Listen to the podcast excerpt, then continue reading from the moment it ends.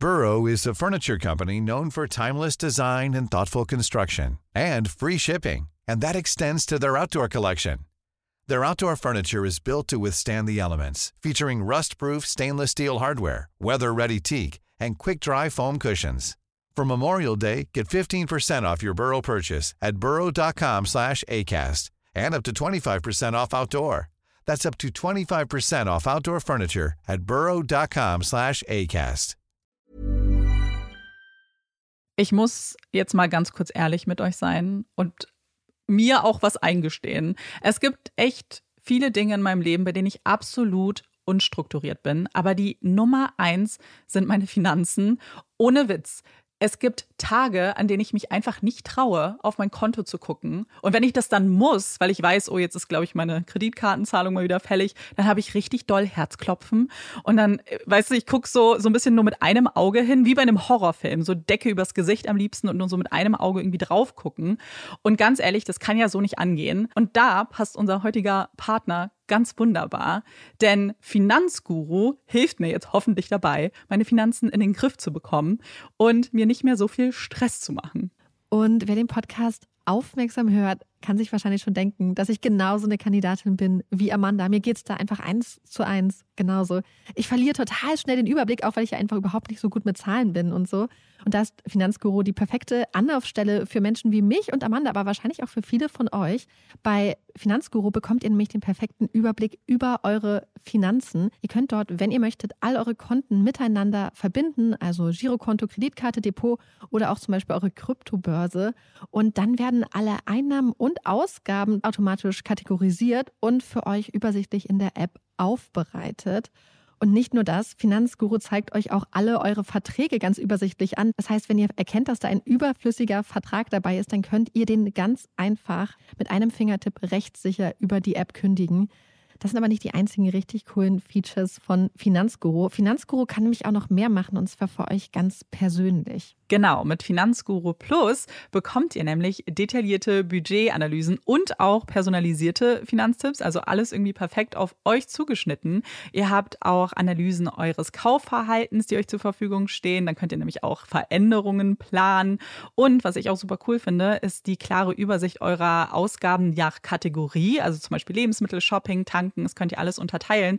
Und das äh, finde ich einfach so viel übersichtlicher und auch viel einfacher dann eben für zukünftige Veränderungen. Veränderungen. Wenn ihr Finanzguru auch ausprobieren wollt, dann haben wir jetzt ein richtig, richtig cooles Angebot für euch. Und zwar könnt ihr mit unserem Code Puppies Finanzguru Plus drei Monate lang kostenlos testen. Und das ist super einfach. Ihr müsst einfach nur die App downloaden, euer Konto verknüpfen und dann in eurem Profil den Code Puppies eingeben. Ganz wichtig, der Code ist nur für NeukundInnen gültig. Und dann geht's auch schon los. Dann könnt ihr Finanzguru drei Monate lang kostenlos kostenlos testen, durchstöbern und rausfinden, welche Funktion für euch am meisten Sinn ergibt. Den Link, den Code und alle weiteren Informationen findet ihr wie immer in unseren Shownotes und auch in unserem Linktree.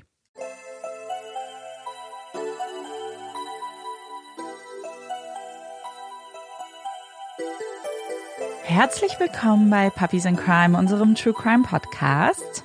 Ich bin Marike. Und ich bin Amanda.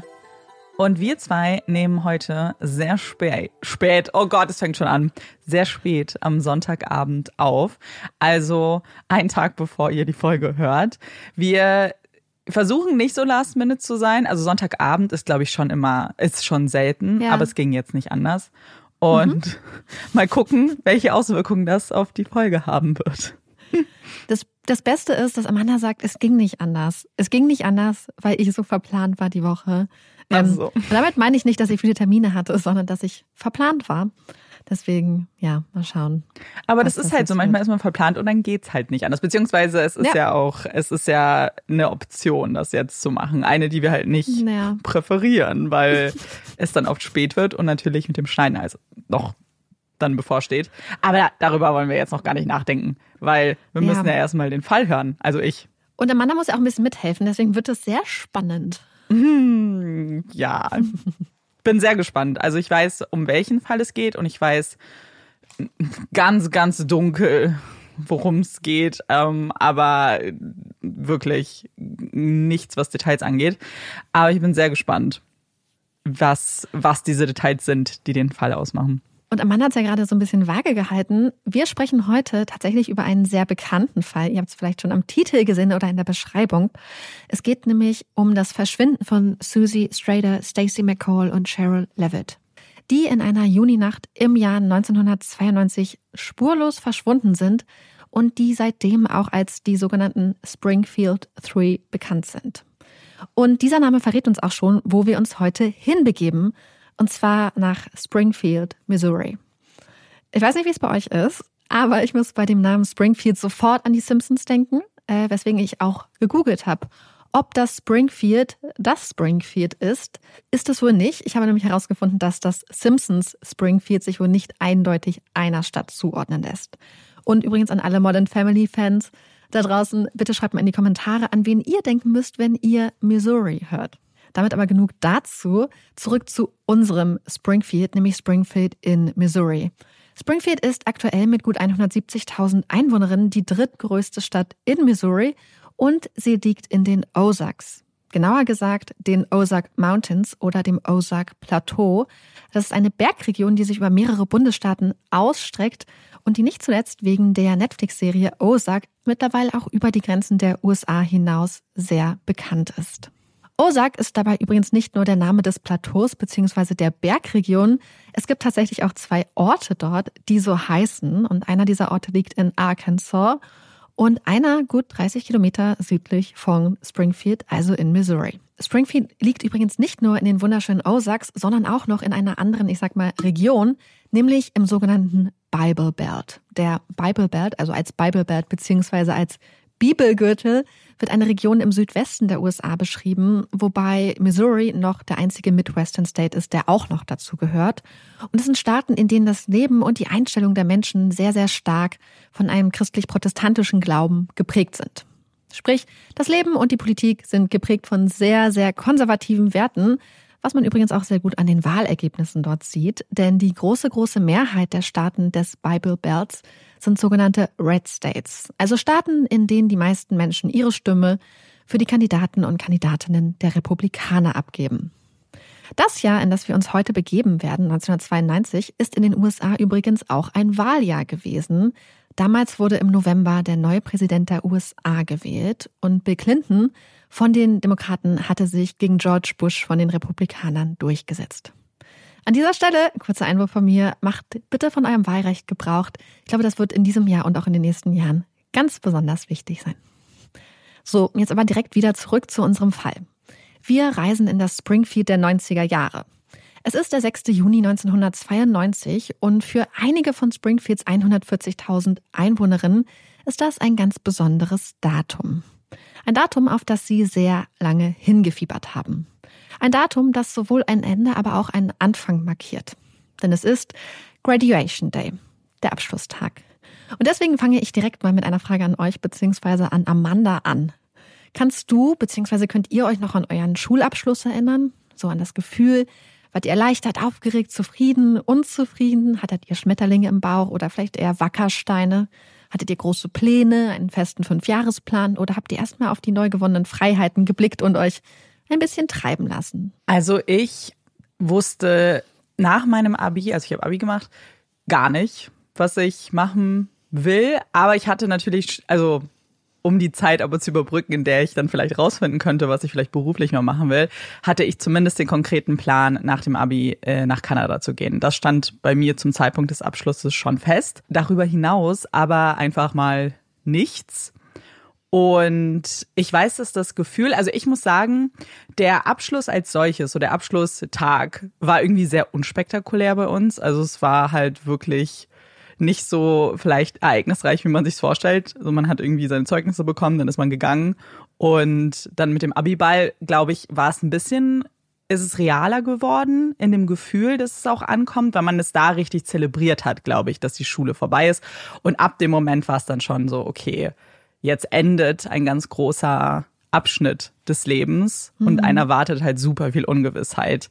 Und ja, so, so war es ein bisschen bei mir emotional. Ja, ich kann mich gar nicht mehr so genau dran erinnern, habe ich gemerkt, als ich jetzt hier die Folge geschrieben habe. Aber ich glaube, das ist für mich irgendwie so, und das habe ich öfters so, dass man manchmal auf so Momente richtig krass hinfiebert.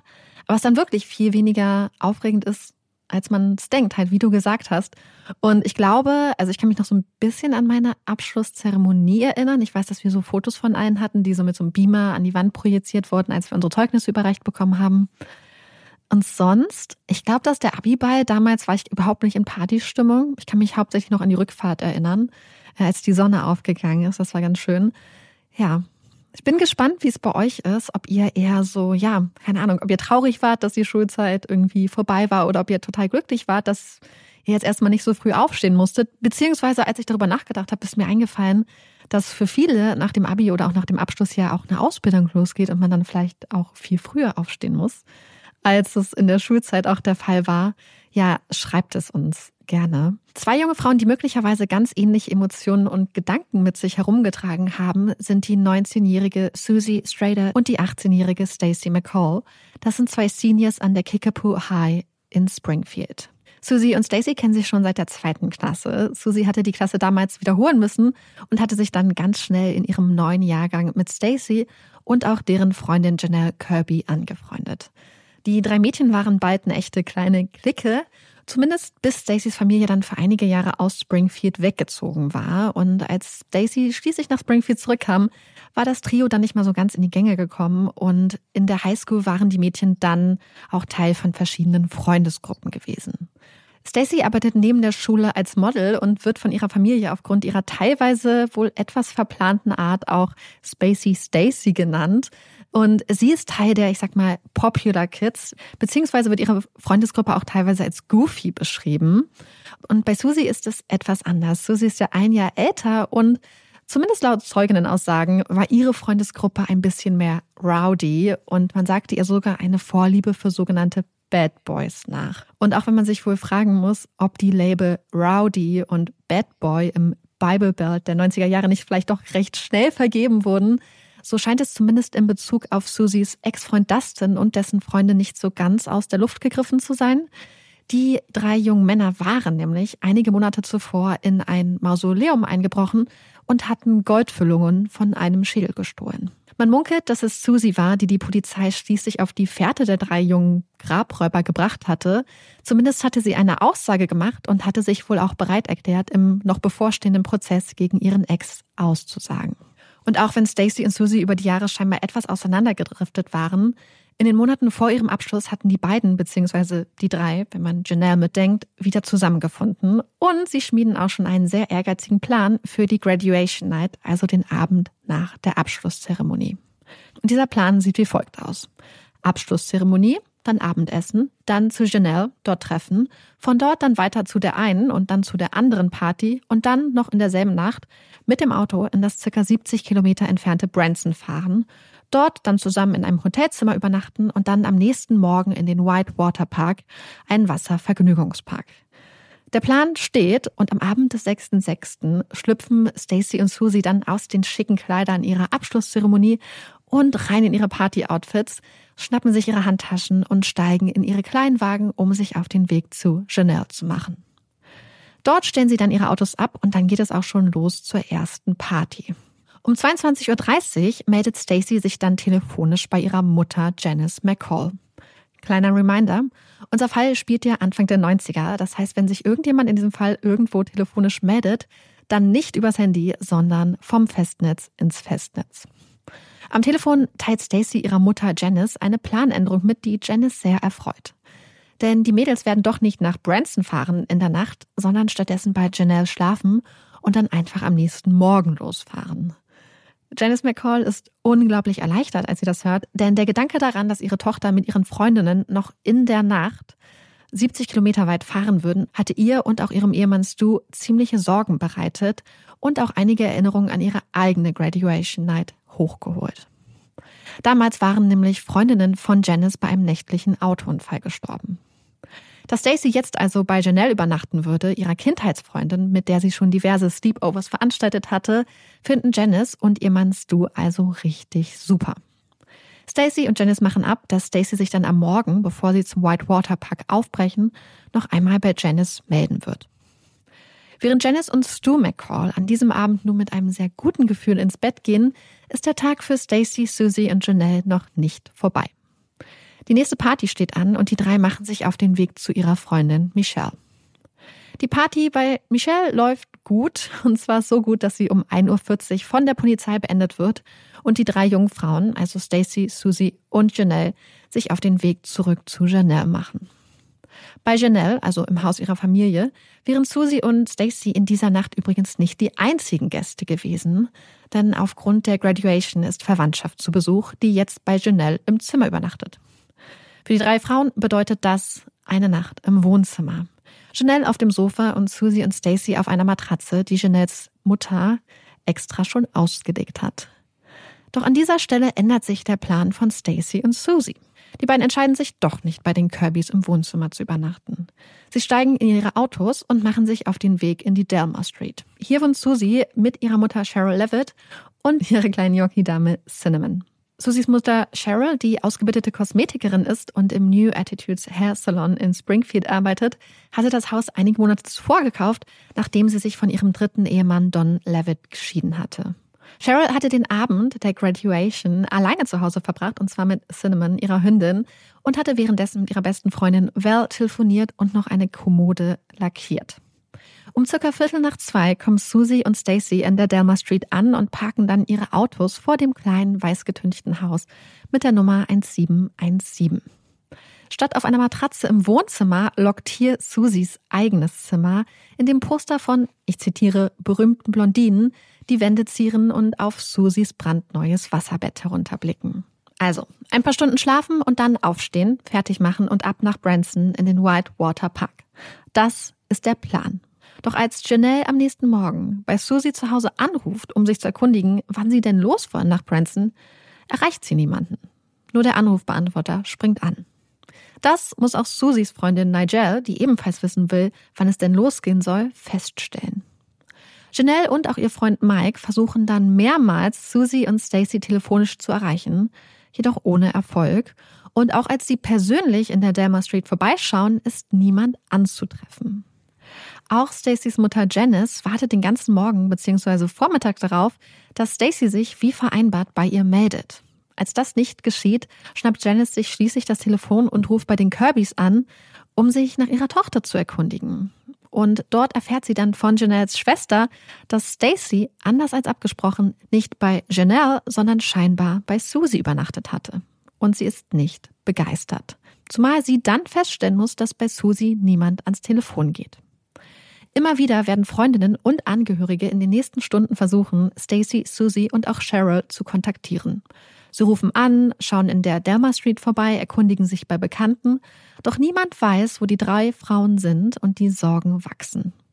Am Abend haben sich dann diverse Freundinnen und Angehörige, darunter Janelle und ihre Mutter, aber auch Stacys Eltern Stu und Janice und ihr Freund Mike, in dem kleinen weißen Haus in der Delma Street versammelt. Es herrscht große Ratlosigkeit und dann wird die Entscheidung getroffen, die Polizei einzuschalten.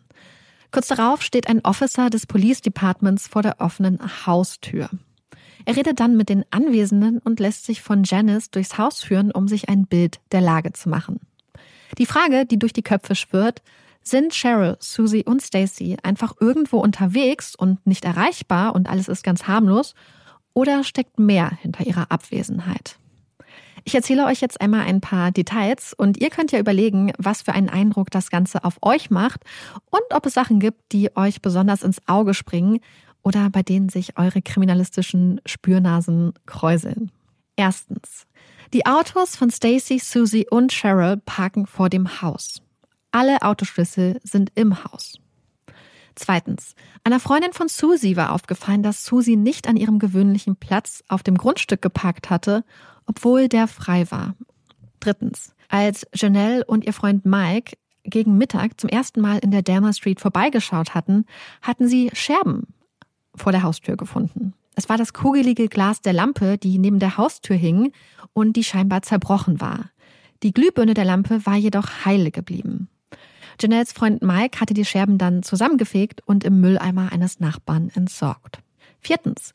Die Haustür des Hauses war nicht verschlossen gewesen. Fünftens. Im Haus hatten Janelle und Mike Cinnamon die kleine Yorkie-Dame vorgefunden. Sie war offensichtlich alleine zurückgelassen worden und hatte auf Janelle, die Cinnamon ganz gut kannte, einen äußerst aufgeregten Eindruck gemacht. Sechstens. Die Handtaschen von Susie, Stacy und Cheryl lagen nebeneinander an den Stufen zu Susies Zimmer. Siebtens. In Cheryls Handtasche befinden sich mehr als 700 Dollar Bargeld sowie uneingelöste Schecks im Wert von mehr als 700 Dollar. Achtens. In Stacys Handtasche hatte man ihr Migränemedikament gefunden, auf das Stacy dringend angewiesen ist. Neuntens. Im Haus hatte man zudem die Zigarettenschachteln von Susie und ihrer Mutter Cheryl gefunden. Und das, obwohl beide Frauen Aussagen zufolge starke Kettenraucherinnen sind, die eigentlich nie ohne ihre Zigaretten unterwegs sind. Zehntens. Sowohl Cheryls Bett als auch Susies Bett sehen aus, als ob sie benutzt worden waren, wobei es so aussieht, als ob Cheryl im Bett gelesen und das Buch dann zur Seite gelegt hatte. Siebtens. Tücher mit Make-up-Resten bzw. Spuren liegen im Wäschesack. Zwölftens. Neben dem Bett in Susies Zimmer liegt Stacys Shorts und in der Tasche der Hose ist ihr Schmuck und auch ihre Uhr. Auch ihre Schuhe sind im Haus. Laut ihrer Mutter Janice müsste sie das Haus also in Unterhose und T-Shirt verlassen haben. Janice ist sich ziemlich sicher, dass Stacy sich nichts von Susie geliehen hat. 13. Cheryls schickes Blumenkleid, das sie zuvor zur Abschlusszeremonie ihrer Tochter getragen hatte, fehlt. 14. Ebenso Susies rosa Schuhe. 15. Als Janelle und Mike im Haus gewesen waren, hatte Janelle zwei Anrufe entgegengenommen. Die Anrufe waren wohl sehr anzüglich gewesen. Janelle berichtet auch, dass Susie ihr erzählt hatte, dass sie in den Wochen vor dem Abschluss öfter seltsame Anrufe erhalten hatte. 17. Als Stacys Mutter Janice den Anrufbeantworter abgehört hat, hat auch sie wohl eine sehr seltsame Nachricht gehört. Die Nachricht hatte sie dann jedoch aus Versehen gelöscht. Also, Amanda, was denkst du, was hast du für so ein Gefühl, wenn du diese ganzen Sachen hörst? Also erstmal ein ungutes Gefühl und viele Fragen. Wir sprechen ja hier von auch jungen Menschen und ich habe immer das Gefühl, dass man da natürlich berücksichtigen muss, okay, in dem Alter hat man vielleicht Dinge auch irgendwie anders gemacht und äh, Dinge getan, die wir jetzt als irgendwie unmöglich halten. Ähm, aber die Summe an Sachen ist es, glaube ich, ein bisschen, mhm. die es für mich schwierig macht, irgendeine eine einfache Erklärung zu finden für, dass das alles da ist. Das ein, einzelne Sachen, finde ich, kann man erklären mit, ja, okay, dann hat sie mal anders geparkt oder so, weißt du, was ich mhm. meine? Aber alles in Summe, also so Unstimmigkeiten, ungewöhnliches Verhalten, hinterlässt so, ja, eher ein ungutes Gefühl bei mir. Dann gucken wir mal, wie es weitergeht. Nachdem er alles besichtigt hat und alle Fragen gestellt sind, verschließt der Officer dann die Haustür und bringt dort einen Notizzettel an. Susie, Stacy und Cheryl sollen sich bitte, wenn sie das lesen, zur Polizeistation begeben und die Vermissten zeigen, dann zurückziehen lassen. Davor stellt er Janice aber noch eine andere Frage, und zwar, ob sie ihm die Zahnarztunterlagen von Stacy besorgen könne. Ich glaube, wir wissen, was das bedeutet und wofür der Officer diese Unterlagen will. Und auch Janice, die in einer Zahnarztpraxis arbeitet, weiß das. Mit solchen Unterlagen kann man Leichen identifizieren. Und das ist wohl auch der Moment, in dem der ganze Ernst der Lage, den sie sich vorher wohl nicht eingestehen wollte, sie dann auch total kalt erwischt. Der Gedanke, dass Cheryl, Susie und Stacy etwas zugestoßen sein könnte, dass sie nicht einfach einen spontanen After-Graduation-Tag eingelegt hatten, dass sie sich nicht einfach aus Gleichgültigkeit nicht gemeldet haben, sondern weil sie sich vielleicht nicht melden konnten. Das sind ganz schreckliche Gedanken, die sich jetzt in die Köpfe bohren. Die Polizei nimmt das Verschwinden der drei zum Glück sofort ernst und die Ermittlungen beginnen bzw. die Suche nach den dreien wird sofort eingeleitet wobei die Polizei direkt vor einigen Problemen bzw. Schwierigkeiten steht. Das erste Problem, der Tatort bzw. der vermutete Tatort gibt sehr, sehr wenig her. Denn es gibt keine Anzeichen für einen Kampf oder ähnliches. Außer der zerbrochenen Lampe vor der Haustür gibt es kaum etwas, womit sie arbeiten können. Und diese Lampe bzw. die Scherben dieser Lampe sind natürlich das nächste Problem. Die wurden schließlich von Mike nicht nur zusammengefegt, sondern auch direkt im Müll entsorgt. Und wir wissen, das ist nicht unbedingt der Umgang, den man sich mit Beweismaterial wünscht. Und dann sind da noch die ganzen anderen Menschen. All die Menschen, die am 7. Juni im Haus in der Delma Street waren. Möglicherweise waren das bis zu 20 Personen, die an diesem Tag im Haus waren.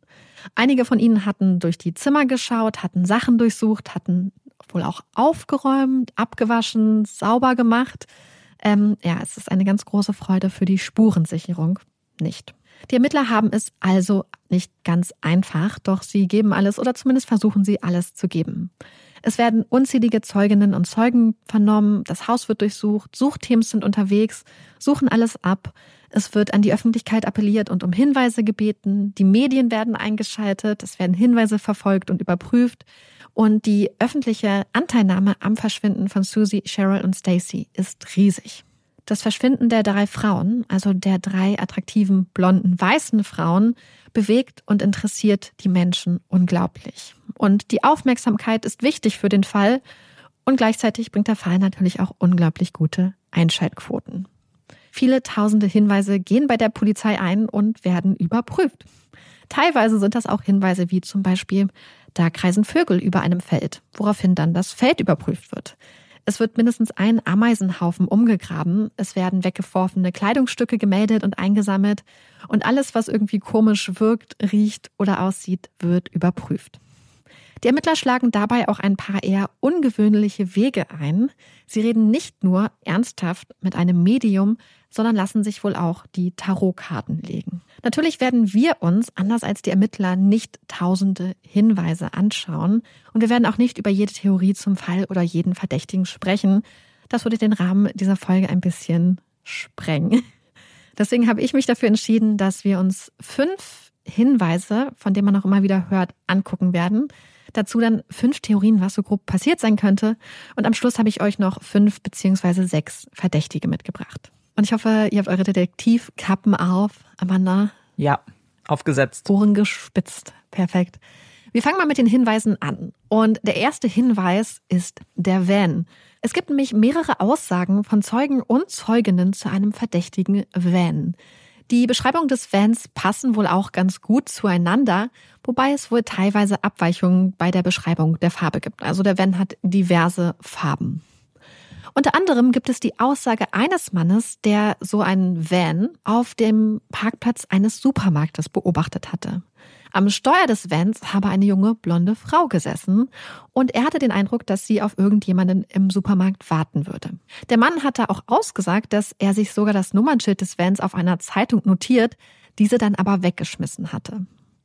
Die Polizei versucht dann, seinem Gedächtnis auf die Sprünge zu helfen, und zwar indem sie den Mann hypnotisieren lässt, woraufhin er dann auch meint, sich an die ersten drei Ziffern des Autokennzeichens erinnern zu können. Ein weiterer Hinweis in diese Richtung geht mehrere Tage nach dem Verschwinden bei der Polizei ein. Der Hinweis kommt von einer Frau, die am 7. Juni sehr, sehr früh, nämlich ungefähr zum Zeitpunkt des Sonnenaufganges, wach war. Sie hatte beobachtet, wie ein alter, moosgrüner Van in die Nachbareinfahrt abgebogen war. Und das war ihr aufgefallen, weil sie den Wagen nicht kannte und auch niemand in der Nachbarschaft so ein Auto fuhr. Am Steuer des Wagens eine junge blonde Frau, die wohl Susi sehr ähnlich gesehen habe. Das Interessante ist nämlich, dass die Frau beschreibt, dass die junge Frau am Steuer ein Muttermal an der Wange gehabt habe. Und Susi hatte tatsächlich auch ein Muttermal an der Wange. Die junge blonde Frau habe einen sehr verängstigten Eindruck gemacht und die Zeugin berichtet, dass sie auch eine Männerstimme gehört habe. Und die Männerstimme habe der jungen Frau am Steuer mehr oder weniger befohlen, wieder umzudrehen und aus der Einfahrt rauszufahren und gesagt, mach nichts Dummes. Frau gibt an, dass sie sich aus Angst erst nicht bei der Polizei gemeldet habe. Und sie wurde übrigens auch hypnotisiert, um herauszufinden, ob da noch irgendwo mehr Informationen sind. Es gibt, wie gesagt, mehrere Sichtungen von diesem Van und möglicherweise auch unterschiedlichen Vans. Was die Polizei tatsächlich macht, sie nehmen den Hinweis sehr, sehr ernst und sie besorgen sich einen Van, der dem Modell und der Farbe auch entspricht, die immer wieder beschrieben wurde.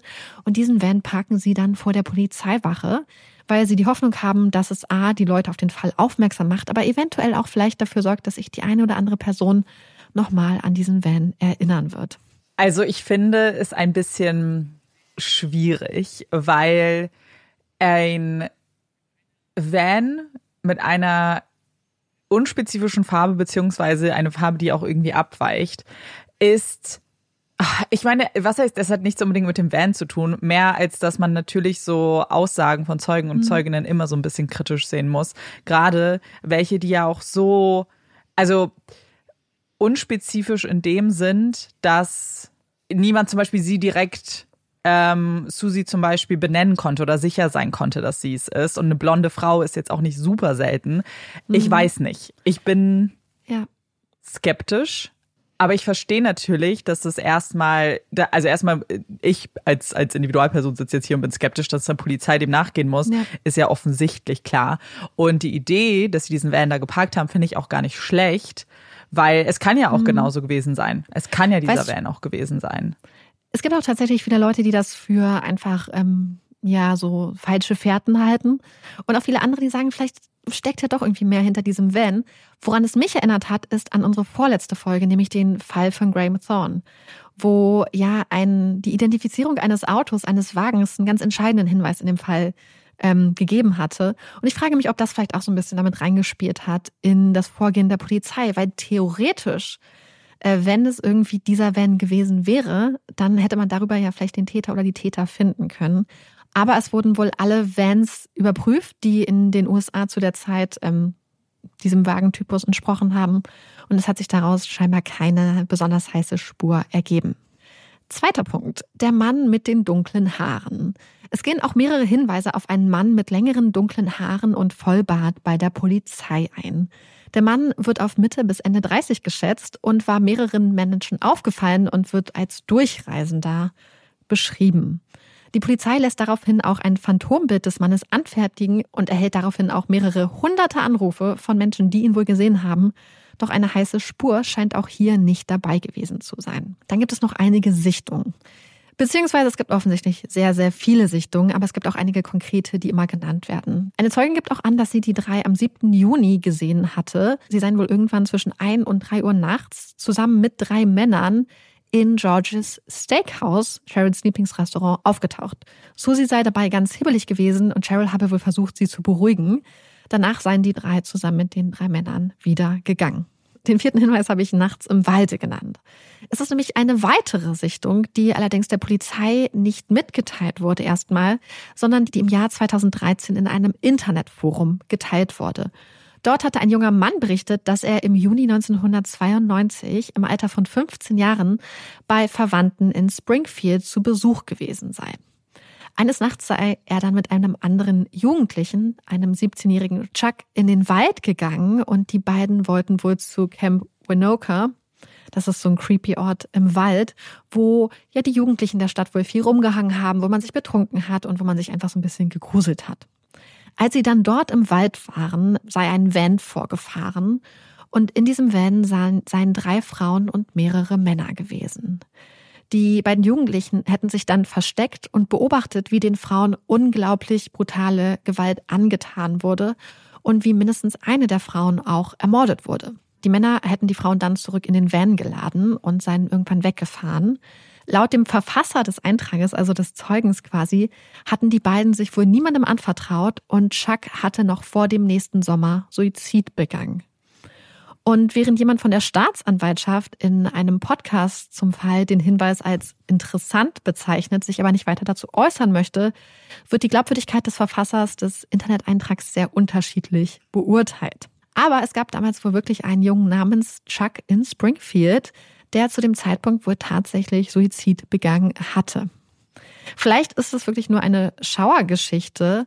Was viele Leute nämlich umtreibt, ist die Frage, warum die beiden dann wirklich nichts gesagt haben und warum sie sich niemandem anvertraut haben und warum sie so lange Mhm. Stillschweigen bewahrt haben und warum das Ganze dann nie der Polizei erzählt wurde, sondern dann, ich glaube, am Freitag, den 13. dann in einem Forum geteilt wurde. Während es andere Leute gibt, die sagen, hey, einiges davon ergibt vielleicht doch Sinn und es könnte vielleicht zu einigen der Theorien von später passen. Ich finde das immer gut und auch wichtig, dass erstmal alles auch ernst genommen wird, egal wie klein und unwichtig es erscheint. Und je, trotzdem verstehe ich natürlich die Skepsis, wenn es um Online-Foren, aber generell um irgendwelche Menschen aus dem Internet geht, die irgendwas posten. Und weil wir einfach wissen, jetzt nicht nur aus True Crime-Fans, sondern generell, wie niederschwellig so das Internet ist und wie schnell man irgendwas sagt. Und ich mir zum Beispiel auch vorstellen könnte, dass vielleicht die Geschichte mit dem Chuck stimmt, dass das vielleicht sogar jemand gesehen hat oder den kannte und daraus halt wirklich eher so einen kleinen Mythos gebaut hat oder sich gedacht hat, oh, was wäre, wenn das der Grund wäre, dass Ja. dieser Chuck, den ich eigentlich gar nicht kenne, das gemacht hat. Ich glaube, dass äh, sowas einfach viel im Internet passiert. Trotzdem weiß das keiner und es könnte der entscheidende Tipp sein. Und mhm. auch solche Fälle gab es schon, in denen man eben genau dort Informationen findet, in Foren oder ja, im Internet, so als eigene kleine Welt. Ja, ich finde es auch einen ziemlich interessanten Hinweis tatsächlich. Andererseits frage ich mich, ob man es dann wirklich in ein Internetforum schreiben würde. Wobei ich mich dann auch wieder frage, wenn du vielleicht ja. denkst, dass du irgendwas gesehen hast, dass du vielleicht wirklich dolle Angst hast und dass du gleichzeitig vielleicht auch denkst, dass dir vielleicht Vorwürfe gemacht werden, warum du es nicht sofort gesagt hast, zum Beispiel. Dass man mhm. die Frauen dann vielleicht noch hätte retten können. Weißt du, was ich meine? Dass du vielleicht dann irgendwann denkst, oh mein Gott, was ist, wenn ich mich vorher gemeldet hätte? Was ist, wenn sie zum Beispiel gerettet werden könnten? Und dass dich das total fertig macht und dass man dann auch Angst mhm. hat. Aber ich finde es auch immer, ich bin auch immer so sehr skeptisch, wenn sowas nur in so einem Forum gemeldet wird, weil können wir später nochmal drüber reden, weil Foren in, bei diesem Fall halt wirklich sehr, sehr tief gehen, sagen wir es mal. Und mhm. ja, deswegen muss man das, glaube ich, alles ähm, mit einer Prise Salz oder einer großen Prise ja, Salz ja. sehen. Und eine gehörige Portion Skepsis brauchen wir auch bei unserem nächsten, unserem fünften Hinweis, nämlich den Parkhäusern. Beziehungsweise ist auch schon fast wieder eine Theorie. Es gibt nämlich einige Menschen, die es für möglich halten, dass Susie, Stacy und Cheryl unter dem Fundament des Cox South Hospital Parkhauses vergraben wurden. Diese Theorie beruht übrigens auf einem Hinweis von einem Medium. Und ähm, das ist natürlich sehr, sehr, ähm, mm. ja, sehr, sehr interessant. Aber trotzdem wurde das von einer Crime-Journalistin auch tatsächlich verfolgt. Sie hatte dann wohl einen ähm, Ingenieur mitgenommen, der dann auch den Boden dort überprüft hatte mit so einem Radargerät. Und dabei seien wohl dann auch ähm, drei Anomalien festgestellt worden unter dem Fundament. Aber die Polizei hat gesagt, dass sie dort nicht einfach dieses Parkhaus quasi und das Fundament aufreißen werden, weil sie meint, dass es A nicht passt mit dem Zeitpunkt, wann das Parkhaus gebaut wurde. Das Parkhaus wurde nämlich erst später gebaut. Das heißt, es hätte jemand mehrere Monate oder so die Leichen irgendwo zwischenlagern müssen, um sie dann dort zu vergraben. Und die Frage ist auch, ob das auch realistisch gewesen wäre, weil dieses Parkhaus oder dieser Parkplatz direkt wohl neben der Notaufnahme ist, die natürlich 24 Stunden am Tag offen und beleuchtet ist und wo immer was los ist und ob das dann wirklich so der richtige Ort ist. Mhm. Und vor allem natürlich auch der Hinweis auf die Quelle. Es gab wohl überhaupt keinen logischen Grund, wie sie an diese Informationen gekommen waren und wie diese Person darauf gekommen ist, weswegen ähm, es dann wohl einfach nur ein Gefühl ist. Und das habe ich auch gehört und das fand ich ganz interessant. Und das hat so ein bisschen was mit den Gegebenheiten des Bodens in den Ozarks zu tun. Und hat jemand gesagt, dass der Boden halt so eine bestimmte Beschaffenheit ist und sehr, sehr uneben ist. Und dass es klar ist, dass du dann, wenn du irgendwie den Boden überprüfst, dass du da sehr viele Anomalien findest, weil es halt eben nicht einfach so ein ganz ähm, einheitlicher, homogener Boden ist, sondern dass der halt eine bestimmte Beschaffenheit hat. Aber ja, ähm, ich glaube, die Tatsache, dass es unter anderem auf die, auf einen, auf den Hinweis eines Mediums zurückgeht, ähm, mhm. wäre für mich auch so ein Grund zu sagen, nee, das ist wirklich wahrscheinlich einfach nur so ein Gefühl. Gleichzeitig frage ich mich, und das frage ich mich immer bei Medien, ja. wenn ich ein geheimer Informant oder eine geheime Informantin wäre, die sich wünschen würde, dass etwas überprüft wird, ohne mich preiszugeben oder meine Verbindung zu dem Verbrechen, würde ich mich auch einfach als Medium ausgeben oder einem Medium so eine Information zuspielen. Vielleicht ist das ganz klug. Aber ähm, auch wenn viele Leute aus der Community tatsächlich gefordert haben, dass dort mal gegraben wird und viele sich immer noch ganz stark auch an dieser Theorie scheinbar festhalten, ist es wahrscheinlich eine Theorie, die ich vom Gefühl her eher für unwahrscheinlich halte.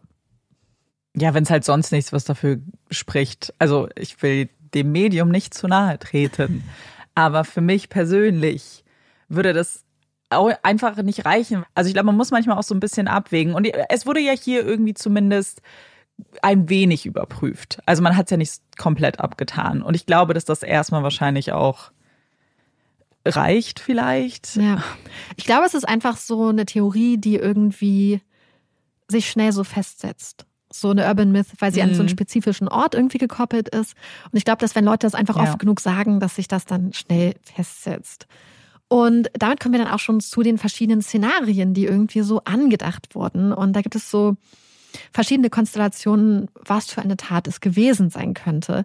Amanda, hast du schon ein Szenario im Kopf oder soll ich erstmal die verschiedenen Szenarien vorstellen? Ich habe sehr viele Möglichkeiten im Kopf, muss ich ehrlich sagen, weil ich nicht finde, dass das, was wir haben, was irgendwie am, am letzten Ort, wo sich die drei Personen aufgehalten haben, irgendwie zurückgelassen wurde, dass es zum Beispiel klar ist, äh, war war es eine Person, die eine der Personen kannte und hat war hat es jemand auf eine der drei abgesehen oder ist es eine komplett unabhängige Tat und die waren zufällig wurden zufällig ausgewählt. Ich glaube, ich habe zu viele Optionen in meinem Kopf.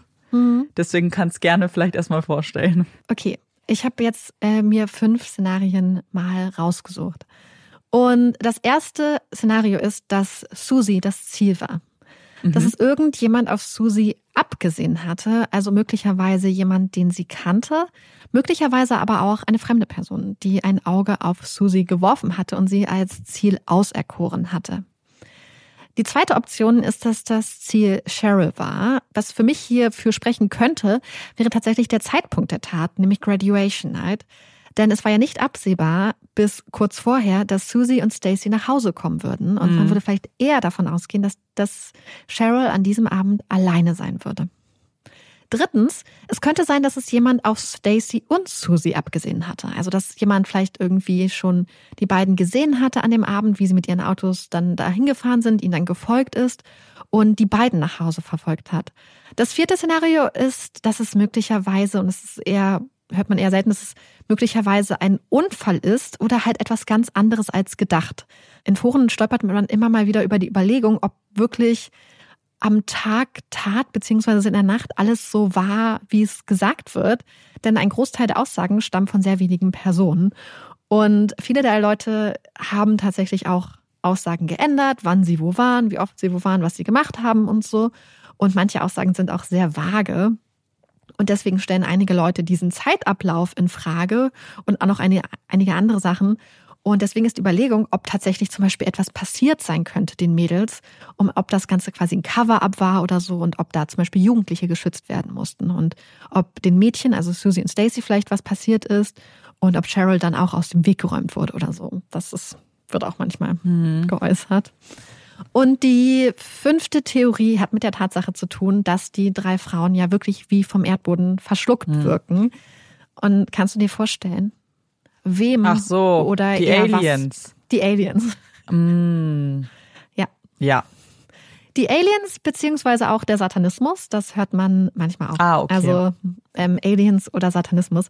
Aber ich dachte, das müssen wir auch ähm, mit reinbringen. Ich persönlich muss sagen, dass ich außer der Tatsache, dass die drei wirklich so ein bisschen spurlos verschwunden zu sein scheinen, bis jetzt keine besonders krass überzeugenden Argumente für die Alien-Entführung mm -mm. gesehen habe. Aber Wer weiß. Waren das auch so ein bisschen die Szenarien, die du im Kopf hattest? Ja, es sind die Szenarien beziehungsweise die großen Fragen halt für mich. Also witzigerweise, ich wäre jetzt nicht auf Aliens oder so gekommen, aber der Aspekt, der scheinbar Menschen dazu bringt, an Aliens zu glauben, ist auch der, der für mich die größten Schwierigkeiten macht, dass alle drei einfach mehr oder weniger verschwunden sind, so viel zurückgelassen wurde, was nicht wirkt, als ob irgendwie sie wirklich einfach gesagt hätten, oh, wir, wir gehen jetzt mal mhm. weg, keine Ahnung wohin, was die machen würden, weil man würde irgendwas ja mitnehmen. Man würde, also, mhm. plus muss ich auch die ganze Zeit an die Kleidung denken, die da gefunden wurde. Das finde ich auch ganz wirr. Mein grundsätzliches Problem, was ich habe, und ich glaube, das ist auch eher so ein Bauchgefühl ist, da, wenn es nur die beiden Mädchen gewesen wären, hätte ich irgendwie klarere Szenarien im Kopf, weil dann wäre ich auch mhm. sofort irgendwie bei, oh, man hat die beiden beobachtet und sie vielleicht entführt. Oder es ist irgendwie jemand aus ihrem Leben, auch ein junger Mensch, mit dem die zu tun haben. Mhm. Dass auch Cheryl dabei ist, macht es für mich ein bisschen konfus tatsächlich, muss ich sagen. Ja. Also entweder ist es ist ein Plan, der halt durchkreuzt wurde, weil sie da war. Mhm. Oder es war halt alles eigentlich, eigentlich war sie diejenige, mhm. der etwas angetan werden sollte. Und die anderen beiden waren zufällig da. Aber irgendwie ja. verwirrt es mich, dass es alle drei sind. Und das ist, glaube ich, auch der Punkt, der den Fall damals auch so besonders gemacht hat, beziehungsweise ihn so besonders macht.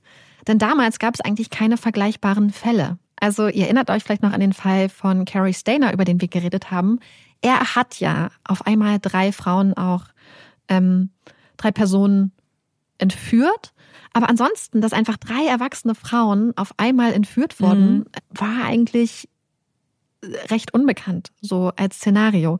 Und das ist auch das, ja. was den Leuten wirklich so Kopfzerbrechen bereitet und was vielleicht wirklich auch ein bisschen für die Alien-Theorie spricht. Im Laufe der Ermittlungen wurde sich dann halt ganz stark auf Susie und vor allem auch Cheryl und es kamen dann auch teilweise richtig krasse Vorwürfe. Zum Beispiel wurde immer gesagt, dass sie quasi ermordet wurden, weil Cheryl irgendwas mit der organisierten Kriminalität zu tun gehabt hätte, dass sie irgendwie von einem großen Drogendeal gewusst hatte und dass sie dann aus dem aus dem Weg ge geschafft werden sollte und so.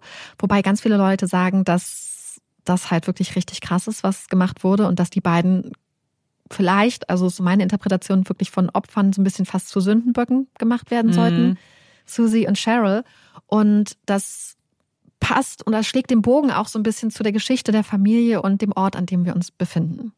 Ich habe es ja vorhin schon mal erzählt. Springfield liegt im Bible Belt. Das heißt, es ist eine Stadt, die nicht besonders groß ist, aber dafür sehr, sehr konservativ. Ja, es ist so eine Community, die recht dicht zusammen ist und man hat ein sehr, sehr konservatives Familienbild und sehr, sehr, ja, vielleicht auch konservative Vorstellungen davon, wie das Leben halt so zu laufen hat.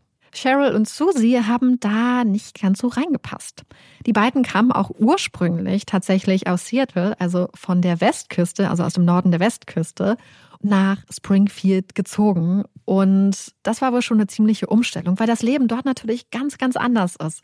Und anders als viele Leute da, wo so viel Wert auf Religion gelegt wird, wo so viel Wert darauf gelegt wird, dass man zur Kirche geht und dass man Teil dieser Community ist, war Cheryl eher so, dass sie das wohl Ganze wohl sehr locker gesehen hat und dass sie nicht ganz in diese sehr konservative Gemeinschaft reingepasst hat. Ich habe es ja schon erwähnt, sie war auch dreimal verheiratet gewesen und hatte sich auch gerade erst von ihrem dritten Ehemann Don getrennt. Sie hatte auch zwei Kinder von unterschiedlichen Männern. Und ich frage mich halt, ob das einfach für so eine Community dann einfach auch so ein gefundenes Fressen ist. So dieser mhm. Gedanke, ach, da ist Cheryl, die jetzt mittlerweile alleinerziehende Mutter, die schon mehrmals verheiratet war und die jetzt geschieden ist, was, glaube ich, in den 90er Jahren wirklich noch so ein bisschen skandalös ist, die zusammen wohnt mit ihrer Tochter Susie, die eine Beziehung hatte mit jemandem, der jetzt ähm, wo ein Grab ausgenommen hat und die mit den Rowdy Kids und den Bad Boys abhängt. Und wir sehen das manchmal, dass es einfacher ist für Communities auch, den Fokus auf die Outsider zu legen, auf die Leute, die ja. vielleicht nicht, nicht ganz dazu gehören. Und dass es einfacher ist zu denken, ach, das hat irgendwas mit Susie und der Cheryl zu tun, dann sind die beiden halt quasi selbst schuld. Dann ist Stacy, die halt, und das sieht man auch so ein bisschen, wie die dreimal dargestellt werden, so ein bisschen wie The Good Girl versus The Bad Girl, nämlich Susie, mit der ähm, alleinerziehenden Mutter. Und ich glaube, mhm. dass diese Tropes halt durch diese Ermittlungen in ihrem Umkreis auch oder im Umfeld auch gefüttert wurden glaube, es passt halt einfach in das Narrativ, was manche Menschen gerne haben, gerade dann auch, wenn Verbrechen begangen werden. Ich glaube, das passiert ja im Alltäglichen sowieso, wenn es dann darum geht, irgendwie, wie du sagst, so ein bisschen die Outsider zu umgehen oder dann tuschelt man so ein bisschen.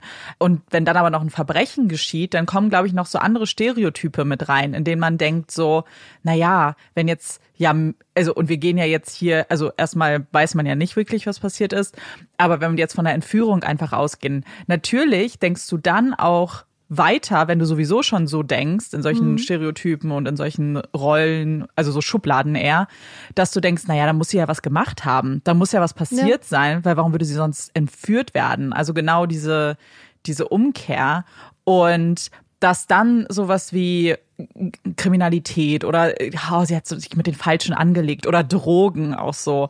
Das ist ja eine Theorie, die hört man erstmal häufiger. Kann ja auch manchmal so sein, aber ich glaube, dass es manchmal oder beziehungsweise oft erwähnt wird, weil man sich so Sachen so ein bisschen zusammenbastelt aus dem mhm. Bild, was man von jemandem hat.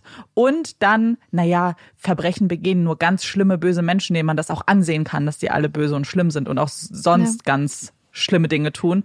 Dabei ist das ja gar nicht die Realität. So, ja. hier kann es auch der nette liebe Nachbar gewesen sein, der halt ein Doppelleben geführt hat oder, mhm. weißt du, so, den man es halt nicht ansehen würde. Aber ja, ich glaube, das ist für manchmal, also manchmal für Menschen sehr schwer zu begreifen.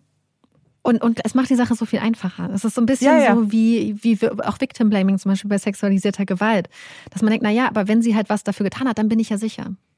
Ja, genau. Dann, dann, dann ist es nichts, womit sich unsere Community jetzt auseinandersetzen muss, weil das waren halt die Außenseiter, das war deren Problem, es hat nichts mit uns zu tun. Unser kleines Springfield hier ist sicher. Und ich habe das Gefühl, dass das viel irgendwie da auch reinspielt, weil also in einer Folge von irgendeiner Doku hat zum Beispiel auch die Mutter von Stacy gesagt, dass ähm, Susie wohl irgendwie irgendwelche ähm, satanistischen Bücher gehabt hätte und so. Und für mich hört sich das alles halt wirklich an, wie, weil wir wissen, wir sehen gerade, was in den USA abgeht, auch so gerade mit so dem Einfluss von evangelikalen Gruppen und so, was mhm. da schon als satanistisch und problematisch gesehen wird. Ähm, deswegen kann es theoretisch, was ist, wenn es einfach ein Buch über Hexerei war und über Hexen und sowas ja. dann halt schon, weil wir wissen ja, also zum Beispiel Harry Potter galt ja schon auch früher, als es rauskam, für manche Leute als problematisch, weil es halt um Zauberei ging. Ja, ich weiß nicht mal, ob ihr euch daran erinnert, ey, ich, oh Gott, es ist wirklich ein bisschen unangenehm, weil es einer meiner Fälle war und ich nicht mehr richtig rauskriege, welches war, aber wo es eine Rockband war, wo danach auch mhm. argumentiert wurde, oh, die Person hatte Poster von dieser auch relativ ja. so kommerziellen Rockband mhm. hängen und war deswegen auch Satanist oder so. So wurde dann, glaube ich, sogar ja. vor Gericht argumentiert. Ihr wisst bestimmt besser, welcher Fall das war. Bei mir ist es gerade sehr dunkel. Ähm, mhm. Aber da musste ich jetzt gerade dran denken, so dass genau sowas schon reicht. Und, und dann auch irgendwie, dass es auch irgendwie so in dieses Narrativ passt von Frauen. Also Cheryl wird halt als sehr selbstständige Frau beschrieben. Sie war zwar dreimal verheiratet, aber zum Beispiel von ihrem zweiten Ehemann, also Susies Papa, hatte sie Ich weiß, welcher Fall es ist. Sag, sag, sag. Musste ich gerade sagen. Sorry. Ich muss kurz einwerfen, mir ist gerade eingefallen, welcher Fall es ist, weil das hätte mich jetzt wahrscheinlich komplett kirre gemacht. Das ist der Fall mit Todd Willingham, in dem das äh, Feuer gelegt wurde in dem Haus. Hatte ich auch im Kopf tatsächlich. Kein ja. Ausweg haben wir, glaube ich, die Folge genannt. Und jetzt, mhm. ich bin ein bisschen froh, dass mir das eingefallen ist, weil ich habe gerade sehr an mir gezweifelt. Ja. Okay, ich bin gerade froh, dass das der, der eine Fall war, der in meinem Hinterkopf tatsächlich auch war. Mm. Diesbezüglich.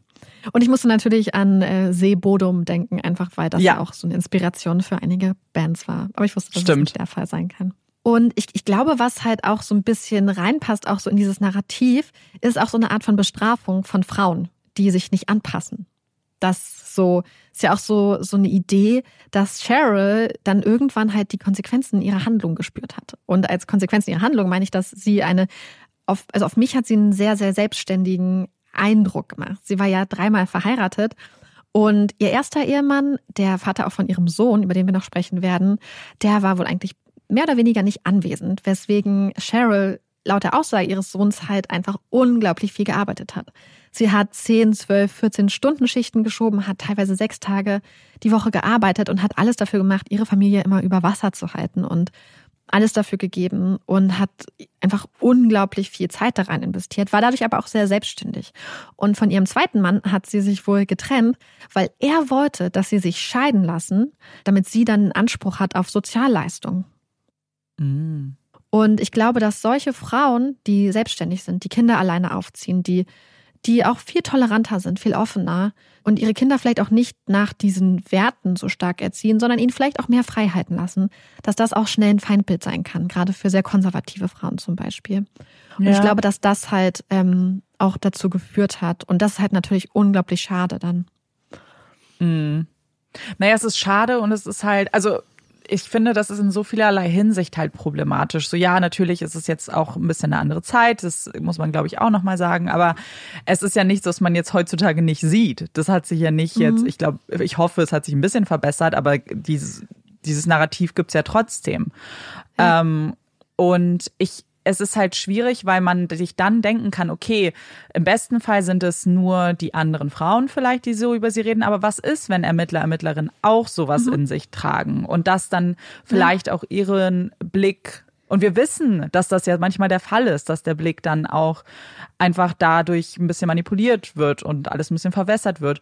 Und das, dann wird's halt richtig problematisch weil dann könnte halt auch eine Ermittlung darunter leiden, wenn du dich zu sehr auf irgendwelche, zum Beispiel äh, Bandenkriminalität irgendwie versteifst, weil du mal gehört hast von wem, ja. Dass das so wäre, dass sie sich in solchen Kreisen rumgetrieben hätte. Dann wird's halt, ja, ja, sehr schwierig. Bevor wir, und bevor wir jetzt zu den Verdächtigen im Fall kommen, machen wir eine kurze Werbungspause. Amanda und ich freuen uns total, weil wir heute wieder über einen ganz treuen Werbepartner sprechen können, den wir sehr lieben. Ihr könnt es euch wahrscheinlich schon denken, es geht um Hello Fresh. Wir haben es ja in der letzten Werbung schon angekündigt. Der Januar ist bei Hello Fresh unser Lieblingsmonat, war zumindest mein Lieblingsmonat, weil es einfach so eine super tolle Auswahl gibt an veganen Gerichten. Die veganen Gerichte gibt's natürlich sonst auch, aber im Januar legt HelloFresh einfach nochmal eins oben drauf und bietet noch viel mehr Gerichte an. Und was ich so toll finde, ist, dass grundsätzlich sowohl pflanzliche Ernährung, aber auch Kochen manchmal ja so ein bisschen einschüchternd sein kann. Und ich glaube, dass HelloFresh hier einfach den perfekten Weg bietet für Leute, die vielleicht nicht so viel Kocherfahrung haben und vielleicht auch nicht so viel Erfahrung mit zum Beispiel veganer Ernährung, weil es einem einfach alles nach Hause schickt. Also wenn man sich ein Rezept aussucht und denkt, oh, das sieht total gut aus, wird dir alles nach Hause geschickt. Du musst nichts da haben, außer vielleicht so Öl und Salz und Pfeffer und so. Und ich glaube, das ist einfach der perfekte Einstieg, sowohl ins Kochen als auch in die vegane Ernährung. Und was ich beim Veganuary auch total toll finde und was für euch auch total super ist, ist, dass ihr neue Produkte kennenlernen könnt, wenn ihr Lust habt. Und es gab diesen Monat auch ein Gericht mit einem Produkt, was ich schon sehr lange liebe. Ich habe mich so gefreut, dass es wieder bei HelloFresh war. Und zwar geht es um das vegane Piri-Piri-Filet nach Lachsart mit Chimichurri. Mit so super leckeren Ofenkartoffeln und Zwiebeln, grünen Bohnen und Mayo. Und es war einfach so unglaublich lecker. Und habe ich dir auch ein Foto von geschickt, glaube ich, oder? Ja, hast du auf jeden Fall. Und ich habe auch was Neues jetzt im Veganuary getestet. Und zwar habe ich mir das vegane Teriyaki Chicoria Filet bestellt, das in so einer Bowl daherkommt mit Edamame und so einem spicy Gurkensalat. Und ich habe dieses vegane Hähnchenfilet so noch nie gegessen und es war einfach so lecker, wenn es halt in so Teriyaki-Soße geschwenkt wurde und einfach mega aromatisch war, eine tolle Textur hatte. Und jetzt bin ich ganz verliebt und glaube, ich werde das sehr, sehr häufig nachkochen. Weißt du, was ich da auch richtig geil fand? Den Gurkensalat, weil Gurkensalat ist so simpel, aber bei dem Rezept ist der auch so on point. Das mache ich jetzt auf jeden Fall zu Hause auch einfach immer nach. Ja, ich finde, der passt auch einfach super gut, weil da so viele Geschmacksrichtungen zusammenkommen. Und das ist eben das Coole, dass man, wenn man vielleicht noch gar nicht so viel kocht, irgendwie einsteigen kann und es sehr einfach gemacht bekommt, weil es ja diese sehr unkomplizierten Rezeptkarten gibt. Aber selbst wenn man auch schon viel kocht, dass man eben ganz neue Sachen entdecken kann, seien es Produkte oder vielleicht auch Gewürze, ganz bestimmte Zutaten, mit denen man sonst nicht kochen würde. Deswegen, wenn ihr jetzt vielleicht auch Lust bekommen habt, mal HelloFresh auszutesten, dann empfehlen wir das auf jeden Fall. Und wenn ihr dann gestöbert habt, dann benutzt doch auf jeden Fall unseren Code HFPuppies, um Geld zu sparen an. Das ist HF wie HelloFresh und Puppies wie in unserem Namen. Und in Deutschland spart ihr bis zu 120 Euro, in Österreich bis zu 130 Euro und in der Schweiz bis zu 140 Schweizer Franken. Dieser Code ist für neue und auch ehemalige Kundinnen gültig. Also geht auf jeden Fall zu HelloFresh und stöbert ein bisschen und sucht euch tolle Rezepte aus. Alle weiteren Infos findet ihr wie immer bei uns in unserem Linktree und auch in den Show Notes. Und das war's auch schon mit der Werbung. Schön, dass ihr noch da seid. Wir schauen uns jetzt einmal die Verdächtigen an. Aber um dabei noch ein bisschen mehr an der Hand zu haben, möchte ich euch noch eine ganz interessante Sache vorstellen. Es wurde nämlich ein ähm, Täterprofil erstellt. Mhm. Und mit diesem Täterprofil und einem Special Agent an der Seite hatte sich übrigens auch der Police Chief Knowles an die Presse gewendet und hatte einen Journalisten um Kooperation gebeten. Er wollte, dass der Journalist einen, diesen Profile, also diesen Special Agent vom FBI in seine Show einlädt und dann sollte er ihm Fragen stellen. Also der Journalist sollte dem Profiler Fragen stellen und der Profiler sollte dann so auf die Fragen antworten, dass sich der mögliche Täter davon angesprochen fühlt und das sollte den Täter dann zum Handeln bringen. Also der Täter sollte vielleicht irgendeinen Fehler machen oder irgendwie in so eine Aktivität gedrängt werden, damit man ihn dann schnappen kann oder ihm dann vielleicht auf die Spur kommt. Also schauen wir mal an, was dieses Profil so hergibt. Laut dem FBI haben wir es nicht mit mehreren Tätern zu tun, sondern mit einer Person. Und zwar soll es sich um einen weißen Mann in seinen 20er oder 30ern handeln. Der Mann ist höchstwahrscheinlich ein Einzelgänger und lebt wahrscheinlich auch alleine. Es könnte sein, dass er sich Nachbarn und so gegenüber eigentlich als ganz freundlich dargestellt hat, aber dass er grundsätzlich den Kontakt zu anderen Menschen gemieden hat. Möglicherweise ist der Täter vorbestraft, möglicherweise aber auch nicht. Möglicherweise hat der Täter schon Verurteilungen wegen Gewaltverbrechen, möglicherweise aber auch nicht. Wahrscheinlich ist der Täter besessen von Cheryl und wahrscheinlich hat er auch ihr Haus schon observiert.